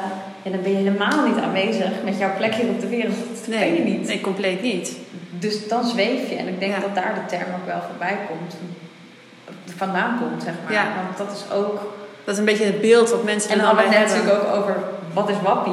Als Ja. je op een demonstratie mensen... "Oeh, licht en liefde. uh." Ja, ja, Ja, en, en er is ook een groep mensen die heel duidelijk een reden heeft dat ze daar zijn. Die worden ook als wappie weggezet. ja. Nou, gewoon artsen. Die, Weet je, ja. dus, dus het is altijd maar zweverig, wappie. Het zijn allemaal termen die bedacht zijn om bepaald iets weg te doen. Ja, Waar je inderdaad wat onbekend is. ja. Of waar je liever niet geconfronteerd wordt, weet ik veel. Maar dat is ook natuurlijk, ehm, ehm, omdat, waarom ik dit aanhaal, is, ehm, jij zei een stukje terug, zei jij dat je het lastig vond om, ehm, ja, om eigenlijk die positie in te nemen van die zelfstandige zorgverlener. Ehm, Ja. en, en, en dat je een stuk moest schrijven in een boek. Ehm, en, en dat je dacht, hè, en, en, dat je naar de psychiater toe moest. Dat je zelf eigenlijk niet goed genoeg vond, nog niet genoeg ontwikkeld vond om die positie in te kunnen nemen. En ik denk dat dat voor heel veel mensen heel herkenbaar is. En dat het ook natuurlijk best wel eh, eng is als je op een gegeven moment gaat praten over het stuk intuïtie. Wat je net zelf ook zegt van, poeh, ik weet niet, daar wilde ik eigenlijk nog niet aankomen. Want dan word ik meteen in een hoek ge- gestopt. En in die hoek, daar hoor ik helemaal niet. Daar zit ik ook helemaal niet. Maar als ik die woorden ga gebruiken, dan, dan word ik daar wel meteen ingezet. En dat is een beetje hetzelfde als bij het woord spiritualiteit. Ehm, ik vond het, daarom vond ik het ook heel fijn dat Isabel daar heel eh, goed eh, uitleg Ze over kon geven. dat heel mooi. Ja, en dat is denk ik voor heel veel mensen belangrijk om die switch te maken. Van spiritualiteit is niet de hele dag op een yogamat zitten. Het is gewoon persoonlijke ontwikkeling. Het is zorgen dat jij in staat bent om te doen wat je zo graag doet. Ja. En, en dat je dus je eigen verantwoordelijkheden kunt dragen, kunt nemen, keuzes durft te maken die passen bij jou. Ja. Ehm, en hoe beter jij in staat bent om dat te kunnen doen, hoe beter jij dus ook anderen kunt helpen het Ja. ook zelf te gaan doen. En daar zit volgens mij ook best wel een soort van, ik weet niet of dat het juiste woord is, een soort van discrepantie met, met de mensen die heel veel in de zorg werken. Is dat ze natuurlijk super goed willen doen voor de ander. En daarin ook echt zichzelf vergeten, wat jou ook overkomen is. Ja. ja. Weet je dat. Ja, het is echt. Ja, weet je, het is ook maar net. Zeg maar, bij mij was juist het opzeggen van mijn baan het setje om mij in, nou ja, in mijn eigen achtbaan te gooien, zeg maar. Van.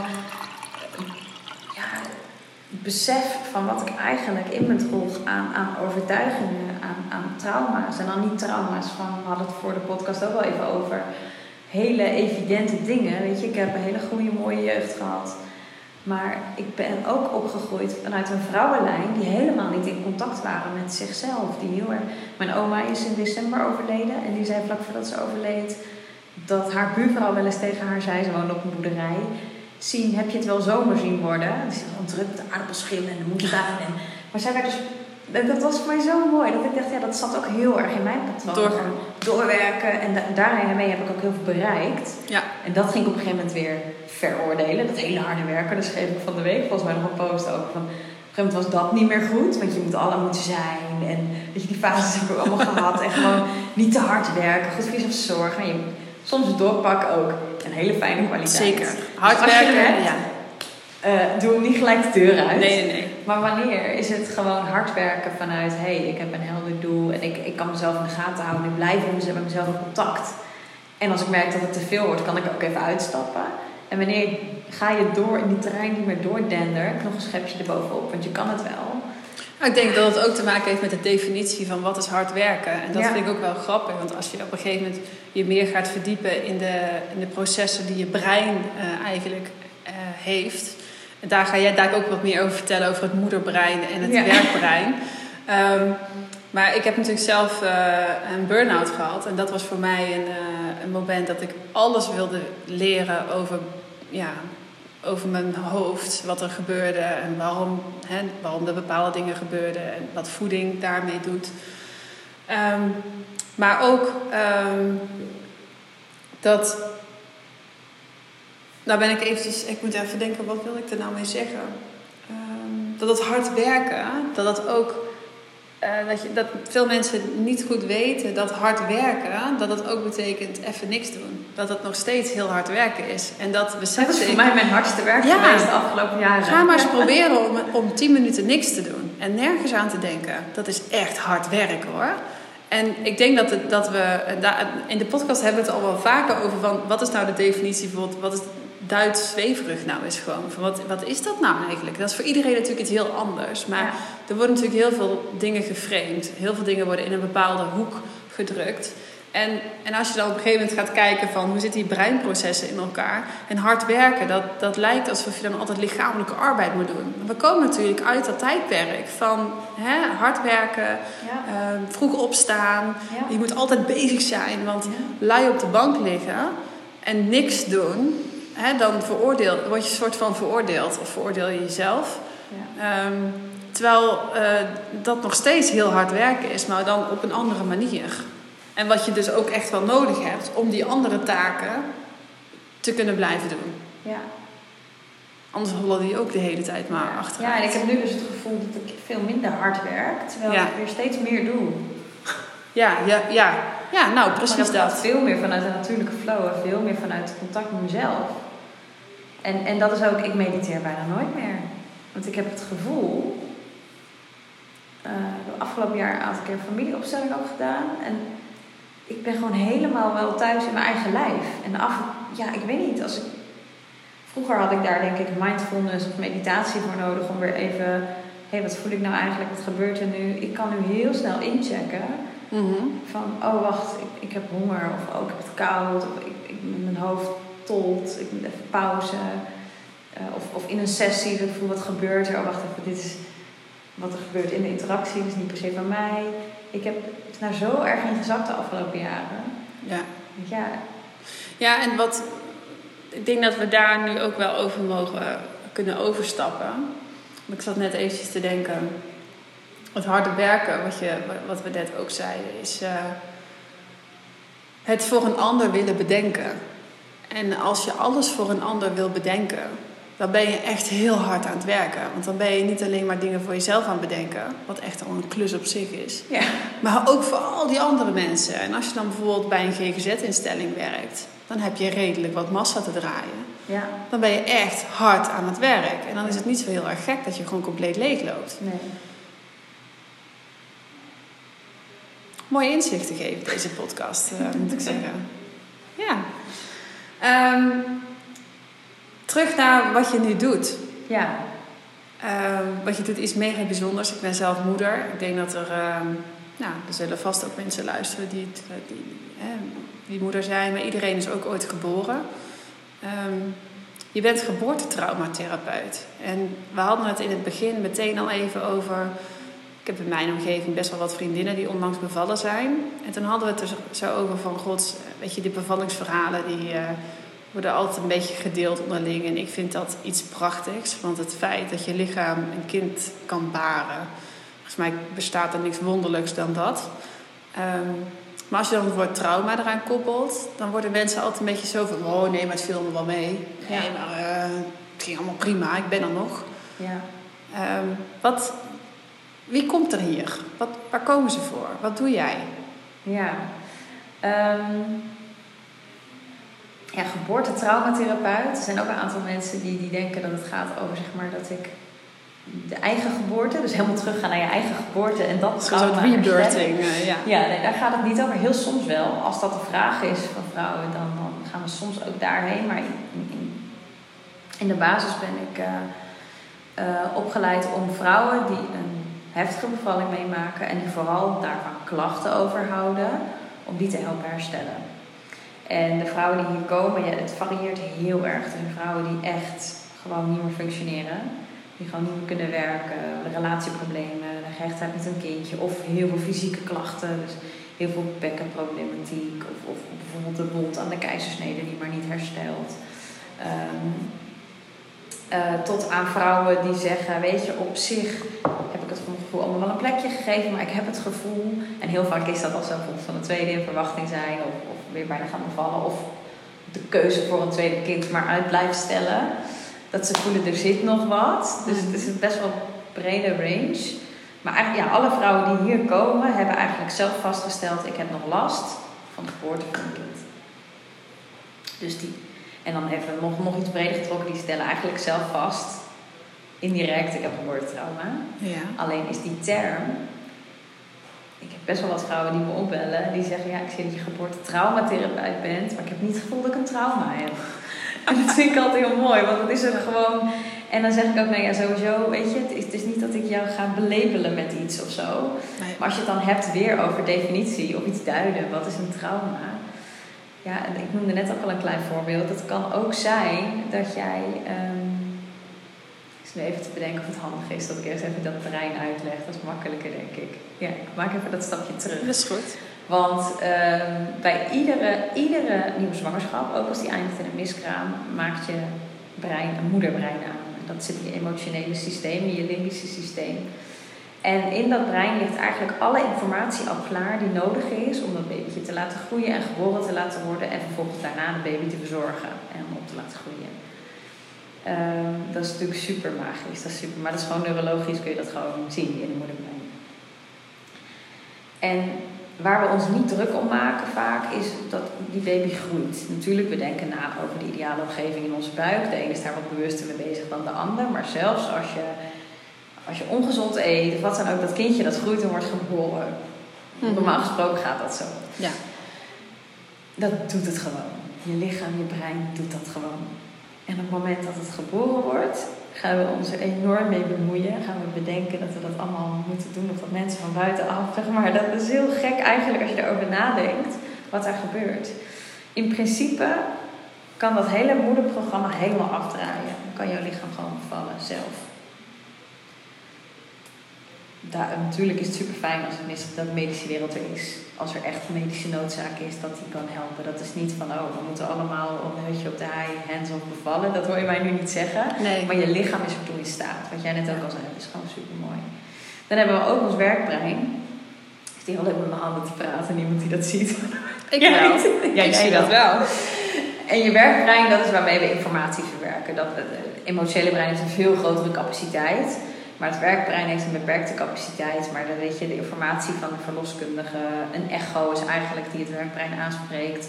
Het is informatie van buitenaf. Ja.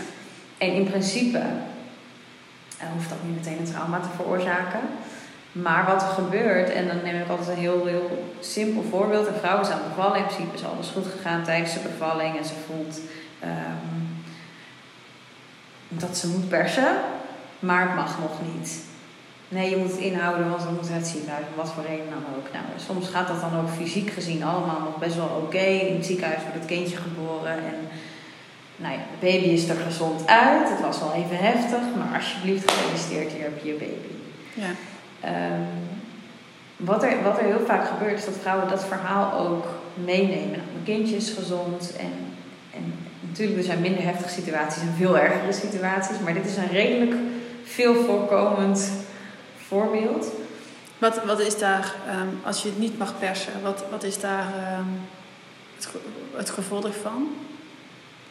Dat, Nou, oh ja, dat is het volgende is. Nou ja, wat er gebeurt, is dat jouw lichaam eigenlijk iets aangeeft ja, en jou van buitenaf wordt gezegd, doe maar niet. ja, En wat er gebeurt in, in geval van trauma, is dat een moeder eigenlijk dissocieert uit haar lichaam en denkt: Oké, wat mijn lichaam nu zegt, daar moet ik niet naar luisteren. Ik moet luisteren naar wat er extern tegen mij wordt gezegd.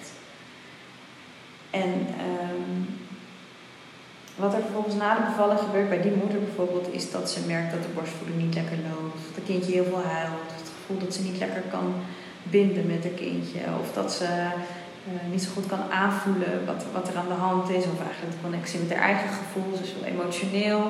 De communicatie met de partner loopt niet lekker. Hij begrijpt er niet. Dat zijn allemaal een beetje de dagelijkse dingen die je dan terug hoort. ja. Als je dan teruggaat naar dat moment, als je dan aan een moeder vraagt, want dat is wat, wat ik in het herstelgesprek met moeders doe.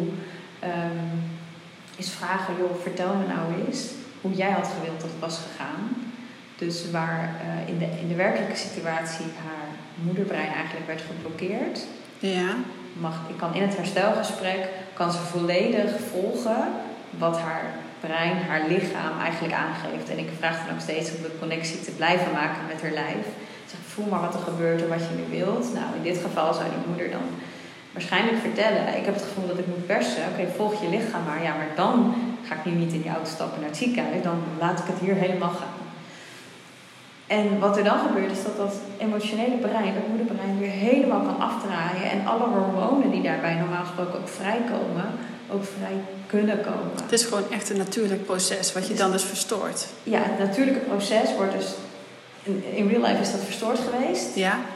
Uh, met dus ook waarom dan de borstvoeding niet goed loopt. Dus omdat er bepaalde hormonen, hormonen kunnen ja. stromen. En als een bepaalde hormoonstroom geblokkeerd wordt, zie je vaak dat dat met kunstmatige hormonen moet worden toegediend met medische, met medische interventies. En vaak heeft de ene medische interventie een andere medische interventie tot gevolg. Ja.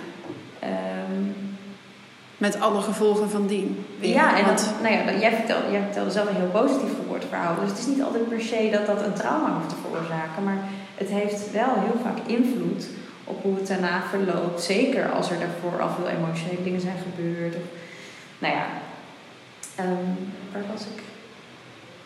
gebleven. Dat zo'n moeder dan herstelt en dat je dus eigenlijk de connectie met haar emotionele systeem weer aanzet. Mhm. Ehm, want dat gaf ik in ons voorgesprek ook al even aan. Natuurlijk dat EMDR normaal gesproken de norm is. Maar wat EMDR doet is juist je werkbrein overbelasten.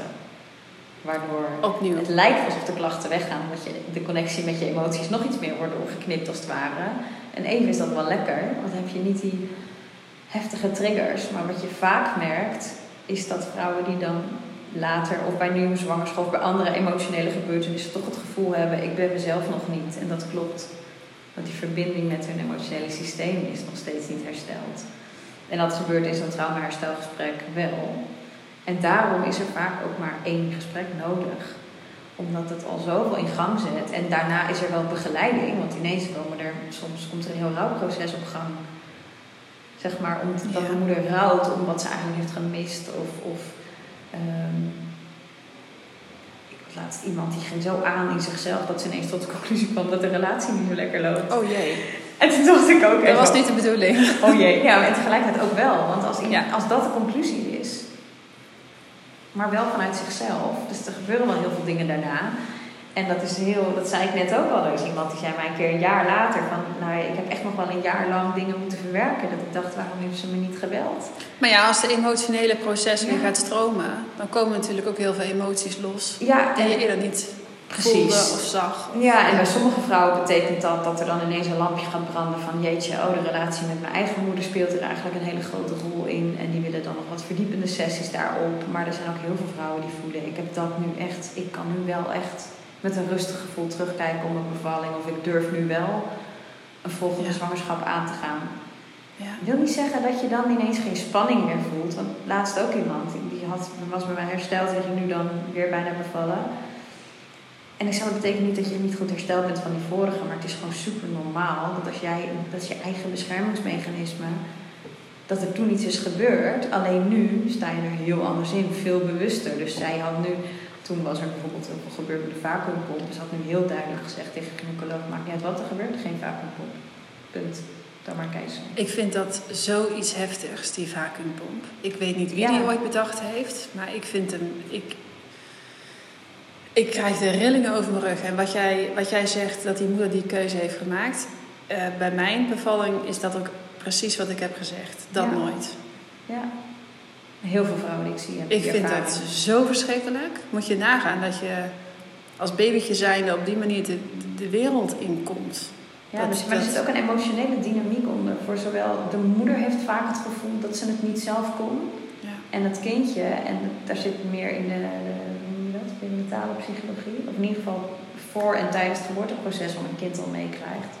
Als je met een vacuümpomp wordt geboren, er zit iets in van ik heb hulp nodig om er te komen. Ja. Vaak zie je die kinderen ook, het is niet één op één, ga niet allemaal gelijk één op één banden leggen, maar nee, het is nee. wel goed om, om, om mee te nemen in ja, als je eerste ervaring hier op de wereld is dat je eruit getrokken moet worden, vind je het gek dat je dan in de rest van je leven het gevoel hebt, ik kan het niet zelf. Ja, ja. dat dat best een patroon kan zijn wat terugkomt. Ja, en als zo'n moeder dan bijvoorbeeld dat uh, doorbreekt door zelf dit trauma aan te gaan, of nou wel of niet zelf als trauma bestempeld. Je kan het ook een heftige geboorteervaring ja. noemen of geboorteherstel. Weet je, voor mij hoeft het label er niet per se op. Nee. Maar het helpt soms wel om, om het te erkennen en het ook te zien zoals het is. Ja. En dat uh, als een moeder daarin het werk zeg maar doet, dan ja, transformeert het het ook. zoveel voor, dit, voor dat kindje. Ja. Dat is echt. Er zit heel veel schuldgevoel vaak bij geboorte. Trauma gaat altijd gepaard met een bepaalde vorm van schuld. Ja. Die wordt ook bij EMDR niet, niet aangepakt, zeg maar. En als je als moeder schuldig voelt naar je kindje bijvoorbeeld, zie je altijd overcompensatie daarna in, in ja. of een soort niet kunnen binden of enorm willen binden. En, en ja, het kan twee kanten op gaan. Ja. ja. Heb jij uh, ook samenwerkingen met uh, verloskundige praktijken? Uh, Weet je wat ik namelijk heel bizar vind? ik, uh, ik deel hem gewoon even. Um, is, um, je bent bevallen en je krijgt een baby gevulde maxicose mee naar huis. En that's it. Ja. Dan heb je nog het consultatiebureau. Um, nou ja, waar, waar ik uh, qua begeleiding best wel mijn uh, vragen bij heb. Uh, niet per se dat ze slechte bedoelingen hebben, maar qua begeleiding vind ik het niet heel diepgaand. Um, ik kan me voorstellen dat er bij elke bevalling een Simone opgetrommeld wordt, zodat die vrouwen sowieso de heftige gebeurtenis van de bevalling altijd even een plekje kunnen geven. Ja. Ja, ik denk dat ik hem tweeledig wel kan beantwoorden. Want de vraag of ik samenwerk, ik heb, nee, ik heb geen actieve samenwerking. Ik heb het in het begin wel geprobeerd. Of, of misschien dacht ik dat het hoorde om ook naast online ook offline iets te doen. Ik ben een zorgverlener dat ik alleen maar online. een kaartje brengen op het consultatiebureau en, en, uh, en bij de verloskundige praktijk. Nou, sowieso mijn eigen verloskundige praktijk. Een van de verloskundigen daar is samen met mij opgeleid. Dus zij hebben er letterlijk één in huis. En het liep online bij mij, dus ik had ook niet heel erg de noodzaak om het heel erg te doen. Een consultatiebureau heb ik wel eens informatie gedeeld, nooit mee gedaan. Mijn eigen huisarts heb ik het naartoe gestuurd, krijg ik ook nooit doorverwijzingen van. Het is kennelijk ook niet waar ik het vandaan moet halen, maar ik heb het daar met Brun ook wel eens over. Het is natuurlijk. Uh, dat zijn soms de plekken waar de trauma's ontstaan. Ja. Nou, ik, ik benoem het daarom ook. Is die bewustwording er? Want, want jij zegt zelf, um, ik, um, ik denk dat wij allebei uh, redelijk onze eigen verantwoordelijkheden wel uh, nemen en durven te dragen. En ook niet bang zijn om daar kritisch, uh, nou, kritische vragen te stellen of überhaupt dingen te bevragen. Van God, waarom doe je dat of waarom moet dat? Ja. Um, en ik, kan me, ik, ik vond zelf de echo's die ik negen maanden lang heb gehad, ik vond het geweldig. Want Ja. dan zag ik mijn kindje weer even. Want het is toch een soort van, ja, het zit natuurlijk in Kan jou. het even zien. Het is zo leuk dat je het even ziet en dat Ja. het hartje weer lekker hoort kloppen en, en dat je het ziet bewegen. Dat, ehm, ja, het is even het zicht wat je hebt. Maar dat was het dan ook wel, moet ik heel eerlijk zeggen. En ik moet zeggen dat ik de 20 weken echo echt een hel vond. Die vond ik zo eng. Maar vooral, en dat, dat is wat jij, volgens mij heb je dat voor de podcast tegen mij gezegd, is nog niet in de podcast. Dat je zei, we gaan alles extern bijhouden. En dat dat eigenlijk al een soort van stressmechanisme kan veroorzaken in het moederbrein. Van, oh, dan, dan is er blijkbaar iets niet goed. Of, of Ja, in principe voel je als je in afstemming bent zeg maar, met je eigen lichaam en als je zwanger bent, automatisch ook met je kindje, voel je vaak als moeder wel. Ik denk dat we allemaal wel een voorbeeld hebben van nou tijdens de zwangerschap of daarna zelfs is. Ja, ik voel gewoon dat het goed is of ik voel dat er iets niet klopt. ja, En hoe verder je bij jezelf vandaan staat, hoe lastiger dat is, of hoe meer je eigenlijk niet in contact bent met je lijf. Je voelt het wel. Ja. En dat wil niet zeggen dat een, een echo als bevestiging per se verkeerd is. Maar dat deel, wat er gebeurt nu, of al heel lang, is dat je met acht weken, er wordt niet bijvoorbeeld eerst gevraagd hoe voel je, je hebt het gevoel dat het allemaal goed zit. Heel even, check maar even in bij je eigen lijf en bij dat contact. Nee, we gaan gewoon gelijk kijken met een echo, hup erop, oh alles is goed of niet. Ja. Drie weken later wil je die en die en die test om te kijken of je die en die en die dat probleem niet hebt. ja. En dat is Het gaat ook meer over je wordt eigenlijk direct in, in, in de angst. eh, ik heb er toen zelf destijds voor gekozen. Ik had geen enkele aanleiding om een NIP-test te doen. Ik weet als je echt dingen in de familie hebt, bijvoorbeeld, of als je voelt van nee, weet je, soms is het dan heel. Nou ja, kiezen mensen voor om het wel te doen. Dat Ja. snap ik ook helemaal. Ik voelde dat gaat me alleen maar extra stress opleveren. Want dan ga ik die test doen. Dan ga ik in afwachting zijn van de test of het wel goed is. Is stress. En dan, als het mis is, wat dan? Wat wil ik dan eigenlijk? Wil ik dat wel weten? En, en daar heb ik het heel lang samen over gehad. We waren allebei samen zoiets van, ah, voelt het goed nu? We hebben geen directe reden om het nu te doen. We doen het niet. Twee keer niet gedaan. En dat was wat ik voelde. Ja. Maar ja, dan moet je wel een beetje... Maar dat is, ik denk ook dat heel veel... Ja, maar heel veel dingen zijn denk ik ook eh, persoonlijke keuzes. Ehm, want, eh, maar dat, maar dat, daar draait het denk ik ook om. Dat, je, dat, dat er afgestemd wordt op welke keuzes jij wilt maken. En dat dat proces misschien een beetje te snel gaat, overgeslagen wordt. Ehm, want jij zegt ook van, de- het is meteen de controle. En, Het is en een beetje, dit is hoe we het doen. ja, En als je het anders wil doen, of je wil het niet, dan moet je er echt zelf mee komen. ja, ja. En, ehm, En dat is per se, dat, overigens is dat natuurlijk niet dat dat niet gebeurt. Hè? Want, want ik moet zeggen, ik heb, ik heb heel veel dingen overlegd, ik heb heel veel dingen gevraagd. Ik was heel nieuwsgierig, ik wilde dingen weten. Daar werd altijd tijd voor genomen, er was nooit een tijdsdruk of wat dan ook. Maar ik denk als je vol overgave het proces over je heen laat komen, dan zul je het wellicht anders ervaren als dat je zelf in, in controle bent over jouw proces. ja. En dat dat misschien voor veel mensen als soort van traumatisch ervaren is. Van god, ik heb begeleiding gemist. Of Ja. ik had dit nodig gehad. Alleen ja, als je dat niet, niet kunt uitspreken van wat jij nodig hebt. En iemand anders nodigt je ook niet uit om het uit te spreken. ja. Dan ontstaat daar eigenlijk al een soort van... Ja, som, en het begint bij bewust worden van wat je überhaupt nodig hebt en wat Ja. goed is voor jou. En dat is ook wel waar ik net ook al even aan refereerde. Ehm, wat ik uiteindelijk samen met Brun heb ontwikkeld, veel meer in de preventie te gaan zitten. Zowel de primaire als ook de secundaire. Dus eerst naar de bevalling toe, maar ook net na de bevalling eh, iemand hebben die naar jouw verhaal kan luisteren. Want dat Ja. neemt vaak ook al de gevolgen van een trauma weg. Precies. Ehm, dat er gewoon mensen zijn die in de loop naar jouw bevalling toe. ehm eh, mijn moeder kwam even binnen. We gaan even verder. Dat in de loop naar je bevalling toe het belangrijk is dat je ehm, weet. Ik ben maar- ik ben De aanloop naar de bevalling toe, wat je dan... eh, dat je je eigen bewustwording. Ja, ik begin wel even opnieuw. Ja. Wat was ik aan het vertellen?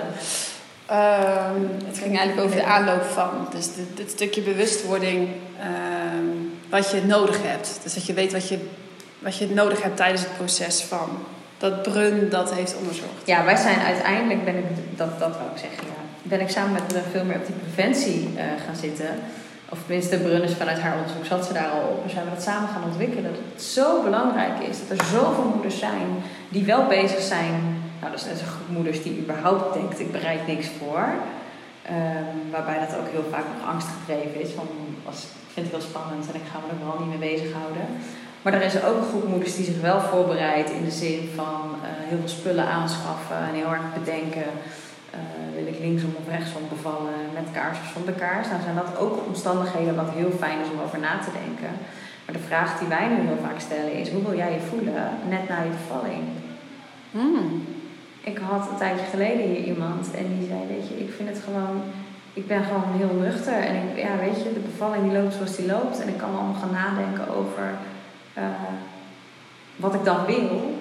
Maar dat heeft toch niet zoveel zin, want het kan, het kan toch alle kanten op gaan. Nou, dat een beetje laten sudderen, heb ik ook zelf over nagedacht. En ehm, vervolgens ehm, kwam ze terug, een sessie later. Ze weet je, eigenlijk vind ik het heel spannend om erover na te denken. Want ja, als het dan anders gaat dan dat ik had gewild, dan zit er een gevoel van falen op. Dus Ja. daar was dat inzicht, dat die bewustwording, nou, dat bracht natuurlijk al zoveel met zich mee rondom dat hele proces. Ja. En toen zei ik nog, ja, en toen zei ze, maar, en dan nog weet ik eigenlijk niet zo goed wat, wat ik dan wil. Want het maakt me echt niet uit of ik in bad of in bed beval. Toen zei ik, maar hoe wil je dan voelen nadat het kindje geboren is? En toen was ze heel helder. Want de eerste keer had ze dat namelijk niet ervaren. Ze zei, ik wil in contact met mijn eigen lichaam. En ik wil dat kindje bij mij op mijn borst. Ja. Dat waren haar, haar eisen, zeg maar. Ja. En toen zei ik, was het dezelfde persoon als die zei dat ze niet wist wat ze wilde. Ja. Dit is waar het om gaat. Dit is wat jij Ja. wil. En het maakt niet uit of dat via een badbevalling of een bedbevalling. De weg ernaartoe maakt niet uit. Het resultaat maar dat wel. vind je dus wel belangrijk. Ze zei, ja, eigenlijk weet ik heel goed wat ik belangrijk vind. Ik Ja. zeg, en dit, nu kan je gaan terugredeneren. Wat is er dan in het proces daarvoor nodig? Om daar te komen. Ik zei, volgens mij mag je dit met je gynaecoloog gaan bespreken. Het werd sowieso een medische bevalling. En ehm na, na wat er met de eerste maar, was gebeurd. En toen is ze dat gaan zeggen. Nou, dat is helemaal niet gek, want dat, dat, dat snapt ook Maar- maar dat snapt de gynaecoloog, neem ik aan. geks, want soms lijkt het wel alsof er twee werelden tegenover elkaar zijn. Maar het Nee. gaat er ook om, hoe kan jij als moeder zelf sterk staan, zeg maar. Ik- Ik weet zeker dat dat de reden is dat ik in bad mocht met mijn vroeggeboorte. Ik lag daar super zelfverzekerd. En de, de verloskundige Ik ga die dat gewoon hielp, doen.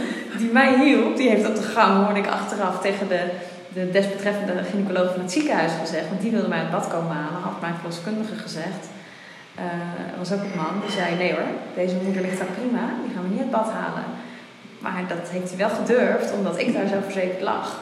Ja. Dus jij als moeder hebt zoveel invloed ook op dat proces op Ja. voorhand al. Dus zij is dit met de gynaecoloog gaan bespreken van ik vind het belangrijk, mijn kindje is bij mij en ik wil me in contact met mijn lichaam voelen. Ja. Dus alles wat er in het proces gebeurt moet daaraan bijdragen. En, en ja, dat is het werk. En als je, dan kom je er soms achter. En heb je, moet ik wel zeggen, prachtig werk. Ja, het is ook Toch? mooi. Ja, prachtig. Maar wat er gebeurt is dat dan moeders, wanneer je het daarover hebt, denken: Oh, maar ik vind het gesprek eigenlijk heel eng. Ik vind het eigenlijk heel eng om tegen mijn verloskundige of mijn gynaecoloog iets te zeggen wat ze misschien normaal niet op die manier horen. Maar hoe weet jij of die mensen dat normaal gesproken niet horen? Dat zijn Ja, zo... maar dan nog, dat doet er eigenlijk niet toe. Het besef van dat je dan gaat beseffen: ik durf me eigenlijk niet goed uit te spreken. Ja. Die persoonlijke groei en het dan toch maar gaan doen met aanmoediging van mij. Of hey, kan je dit samen Of oefen het maar met mij. Of whatever. Ja. Die groei, dat is zo'n mooie voorbereiding op je bevalling. Want bij je Ja. bevalling sta je wagenwijd open. Weet je, en dat is bedoeld om je kindje letterlijk los te laten. En weer, mijn kraamverzorgster zei, de eerste periode in te sluiten. Ja. Dat openstaan gaat bij heel veel vrouwen mis. Want ze krijgen al die andere dingen eromheen. Komt er allemaal binnen. Ja. Het is bedoeld voor jou en je kindje. Dat is mooi. ja. Maar het is zo'n kwetsbaar proces als je daar sterk in gaat. En die preventie, dat is waar, nou, waar we met zo'n coachopleiding veel meer in zitten. Dus, dus coaches opleiden die die moeders op die manier helpen voorbereiden. Moeders, zodat moeders het zelf kunnen. ja. Maar ook in één of twee weken na de bevalling altijd contact hebben en zeggen: hoe is het geweest? Vertel je verhaal eens. Ja. Of het nou fantastisch was. En soms gebeurt er nog steeds iets heftigs. Dat kun je niet voorkomen, dat is het leven. Wij, kan, wij kunnen niet mensen gaan behoeden of beloven dat het een Nee, nee. droombevalling is. Nee. Maar als jij direct daarna je verhaal kan doen en gehoord wordt. En als het echt nodig is, kunnen ze doorverwezen worden, want die doen dan geen traumabehandeling, de coaches. Maar dat kan wel bij een van onze collega's of bij onszelf. Maar 9 van de 10 keer is dat niet nodig, omdat er dan iemand is gewoon die jou hoort. Jou Die gewoon naar je luistert. En die Ja. eventueel, als jij een vraag hebt, zegt: Oh, dan kan je daar terecht, daar terecht. En dat- ja, wij willen natuurlijk dat iedereen in Nederland die dit. eh, dat het ja, zo to- toegankelijk wordt. En er zijn nu, we hebben nu een team van 15 het afgelopen jaar. En er zijn, we zijn er nu weer eh 11 in opleiding. Het is echt. eh, Nee, we zitten op 10, 11. We hebben eind volgend jaar 21 coaches nu. Ook eentje in België. Echt superleuk.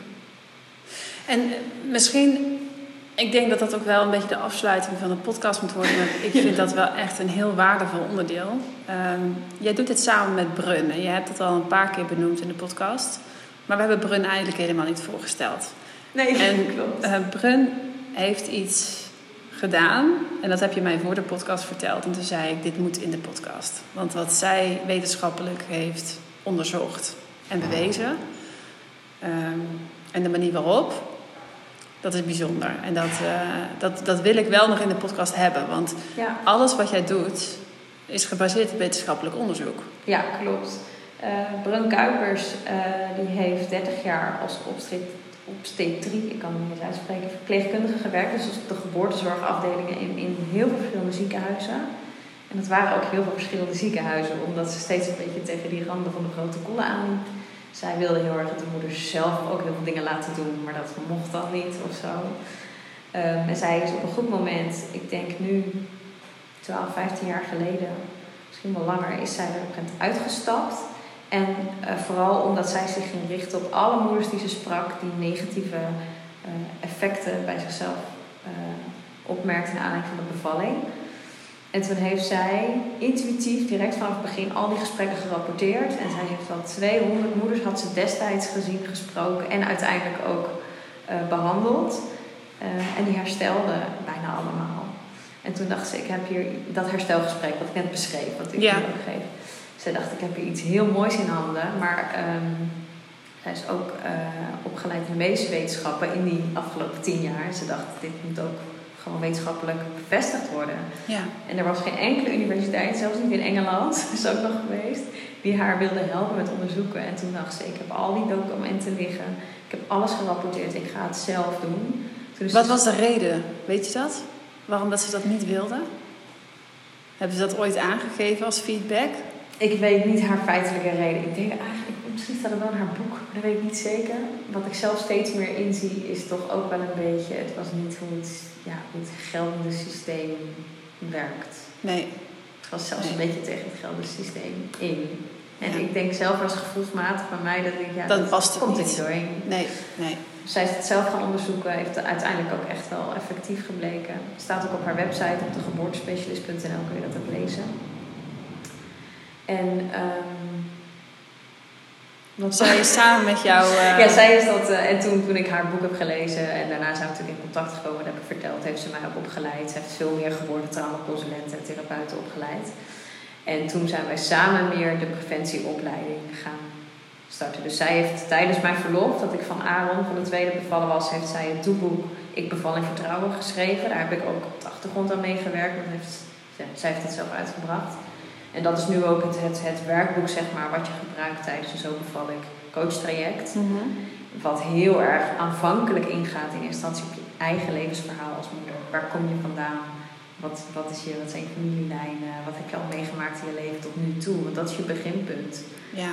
En vervolgens gaat het in over wat in verwachting zijn. Wat verwacht je eigenlijk? Wat wil je? Dan gaat het in op, ja, maar wat wil je rond die bevalling en, en die periode daarna? En wat is er ook voor nodig? Wat moet je zelf nu doen? Wat moet je zelf bespreken? Maar ook, ja, weet ook, een stukje bewustwording. En dat is al, ja, sommige mensen noemen dat een beetje de zwarte pagina in een boek. Maar dat de zorg heel erg kan schaden. Ja. Je denkt dat je in goede handen bent, maar als je er volledig ja, zonder kennis en totaal los van jezelf ingaat en zegt help me maar, dan kan het ook flink schadelijk zijn. En dat is wat heel veel mensen niet, niet om je bang te maken, maar meer om je bewust te maken van het is goed om, om eigen keuzes te maken en te weten wat je zelf wilt, zodat je dat kan overleggen. ja. Dat is echt belangrijk. En dat eh, hebben we nu allemaal in de opleiding gestopt. Bijzonder verhaal. Ja, ja het is gewoon, elke keer als ik het vertel, denk ik oh jeetje, wat is er veel gebeurd in drie jaar. Ja. Maar je, je doet het nu helemaal zelfstandig, ehm, buiten de zorgverzekeraars om. Ja, ik heb geen contracten. Heel soms zeg ik wel eens tegen mensen, als ze een leuk aanvullend pakket hebben, dan, hebben, dan wil het nog wel eens vergoed worden. Maar in principe ga ik uit van gewoon particulier. eh, Dat is jouw bewuste keuze geweest. ja. A, omdat je als psycholoog pas met eh, zorgverzekeraars kunt werken als je een BIG-registratie hebt. En dat betekent de GZ-opleiding van twee jaar nog. Oftewel opgeleid worden in de protocollen, zo voelt het altijd een beetje. Ja. Nog meer, dat heb ik ook niet gedaan, daar had ik ook geen, geen behoefte aan. Ehm, niks te nadelen van trouwens. ik toen ook Nee, het is een andere keuze. Maar ja, ik voelde hem niet en, nu ben ik daar ook blij mee. Want ik heb even gedacht, goh, moet dat? Ja. En in het begin, toen ik zelf nog in de angst zat van mensen komen niet bij me, want het is te duur. Toen zaten mijn trajecten nog op 200 euro, geloof ik. Ehm, en toen, hoe meer ik zelf die overtuiging ging loslaten dat het te duur was, maar dat het gewoon een, een investering in je gezondheid is. En ik daar ook steeds meer zelf in ging geloven dat wat ik te bieden heb ook echt wat waard is. Ja. Nu is het heel af en toe nog dat mensen zeggen: Oh, het wordt niet vergoed, ik doe het niet. En soms vinden mensen het echt lastig om te betalen. Dan, zeg, weet je, dan denk ik met je mee, we doen het in termijnen. Mensen betalen altijd pas bij de tweede evaluatie bij mij. Dat is gewoon na vier weken. Dus je hebt echt tijd om sparen als je wilt. Ja, het is. ehm, volgens mij heb ik hier ooit in een podcast over gesproken. Of in mijn video die op de homepage staat. Dat hoe meer mensen eigenlijk de verantwoordelijkheid kunnen dragen voor hun eigen gezondheid. ehm, hoe meer, minder last be- belast het systeem eigenlijk wordt. En hoe meer we eigenlijk de regie weghalen bij de zorgverzekeraars. Eh, want nu wordt er natuurlijk heel veel oververzekerd, zodat Ja. we toch die extraatjes maar kunnen doen. Maar heel veel therapeuten willen dat gewoon niet, omdat we dan zo belemmerd worden eigenlijk in de kwaliteitsverbetering, in de groei van ja, de behandelingen die ze kunnen geven, de begeleiding en de, het herstel van mensen. Eh, dat daar vaak wel toch de, de schoen heel erg wringt. Ja. Ter afsluiting van de podcast, is er iets waarvan jij als, eh, ik zal zeggen, ervaringsdeskundige, wat zou je mee willen geven aan de ZZP'ers die nu werkzaam zijn in de zorg en die gebukt gaan onder de nou, wet en regelgeving, de protocollen, het gevoel van ik ben niet vrij of ik vind het moeilijk om mijn eigen keuzes te maken of ik weet niet zo goed welke randen ik mag opzoeken. Wat zou jij willen meegeven? Gaat heel veel mijn hoofd nu. en ik denk nu eigenlijk terug aan, aan toen ik zelf in die positie zat. En dat is toch weer heel klein beginnen en echt vandaag even inchecken bij jezelf. Wat, wat gebeurt er nou eigenlijk allemaal in jezelf? Wat voel je? Waar ligt je werkelijke behoefte? Hoe gaat het met je?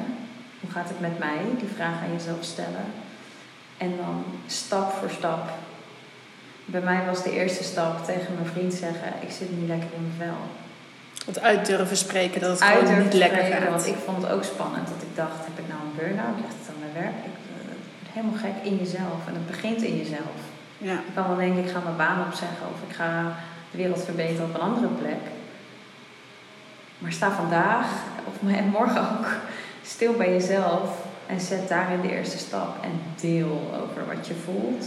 En vanuit daar gaat het balletje rollen. En ik geloof er heel erg in dat het per persoon verschillend is. Bij mij rolde die heel snel.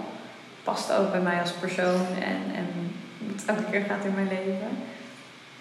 Maar misschien ook niet. Misschien zet je vandaag een stap en, en gaat er over drie jaar een grote verandering plaatsvinden. Maar daarnaartoe kun je al wel heel veel stappen zetten. ja, elke klein stapje. In je team, onder je collega's. Als je denkt, hé, maar dit werkt toch niet. Oefen in je uitspreken, ook in het team. Ja, Ehm, weer dat uitspreken eigenlijk. Ja. Deel wat er in je omgaat. Ik denk als ik nu terugkijk naar mijn collega's toen, dat veel meer collega's van mij hetzelfde hebben gevoeld en gedacht, maar niemand durfde het te zeggen. nee. En, en dat oefenen in uitspreken is soms al een hele grote stap. Het begint dan klein in je privéomgeving. Ja. Ja, je, je voelt je gesterkt als er mensen zijn die hetzelfde denken, voelen of dezelfde moeilijkheden ervaren. Dan heb je een soort van herkenning van, oh, ik ben niet de enige die Ja. dit ervaart. En dan heb je toch wel een stukje versterking van, oké, misschien moet ik hier wel iets mee gaan doen. Niet alles Ja. hoef je zelf natuurlijk op te lossen, Nee. maar het begint gewoon bij het beseffen van. Ja, en, en juist als je een, een, een verandering, dat, dat, dat mag juist denk ik, een verandering teweeg wil brengen binnen of binnen je eigen bedrijf of binnen de zorg. Maar weet je, zorg eerst voor jezelf. Dat Ja. cliché, dat gaat toch echt Blijft opgaan. op. Want juist dan, je gaan uitspreken of ofwel je baan opzeggen, dat vraagt ook wat van je. Ja, Dat vraagt ook energie en dat, dat eh Die moet je- daarvoor zorgen. Dus Ja. kun je echt niet voor een ander zorgen en al helemaal niet voor je cliënt. nee, nee, dat dat besef er wel is. Ja. Ik wil jou enorm bedanken voor deze mooie podcast. Ik persoonlijk vind het weer een geweldige podcast geworden. En eh, ik neem ze op en ik vind het altijd een soort van Ja, het is elke keer een nieuwe ervaring, want ik weet nooit hoe van tevoren de podcast gaat lopen, hoe diep we gaan, waar we het precies over gaan hebben. Ehm, en er komen altijd weer dingen naar boven dat ik denk, ja, en ook voor mij is dat een stuk besef dat de missie die ik met het bedrijf heb, dat daar enorm veel behoefte aan is. Want jij hebt die stappen genomen. Um, ja, dat. Ja. Dus bedankt daarvoor. Nee, jij bedankt ook voor de uitnodiging. Graag gedaan. En heel leuk om daarover te vertellen. En ook als mensen nog vragen hebben of mij persoonlijk willen benaderen. Ik ben heel benaderbaar. Vooral via Instagram eigenlijk. De Instagram-ondernemer, ja. Echt, hè? Ja. ja. ja. Nou, wel een aanrader om te volgen, want je deelt heel, open, uh, heel openlijk over jouw persoonlijke ervaringen. En je koppelt het heel erg aan de gebeurtenissen die nu allemaal spelen. Um, en het grappige is, of nou ja, grappig is het niet. Het is meer uh, bijzonder dat, dat uh, je bijvoorbeeld dingetjes van jouw geboorte, omdat je natuurlijk in een geboortetraumatherapie zit, spiegelt ook heel veel gewoon van wat er nu gebeurt. Ja, heel veel parallellen. Heel veel parallellen zijn er. En dat heeft niet per se. Uh, het is niet zo dat mensen meteen weten, oh, het is een geboortetrauma. Maar mensen herkennen, ook al ondanks dat ze dat niet weten, herkennen ze zich wel in de verhalen die je vertelt. Ja, ja. Mooi verhaal geworden. Ik hoop dat hij eh, heel erg, uh, nou ja, inspirerend was en dat mensen er iets aan hebben gehad. Leuk vinden om naar te luisteren. Dus ook aan de luisteraars bedankt voor het luisteren en hopelijk tot de volgende podcast. Bedankt voor het luisteren naar de Zorg voor ZZP podcast. Dit was de podcast voor deze week. Ik vond het super leuk dat jij erbij was. De komende week staat er weer een nieuwe podcast voor je online, met daarin uiteraard weer een nieuw en inspirerend verhaal. Mocht je het leuk vinden, dan vind ik het natuurlijk heel erg fijn als je deze podcast wil delen met de mensen om jou heen die net als jij werkzaam zijn in de zorg, ondernemer zijn en continu op zoek zijn naar groei en verbetering. Tot de volgende keer.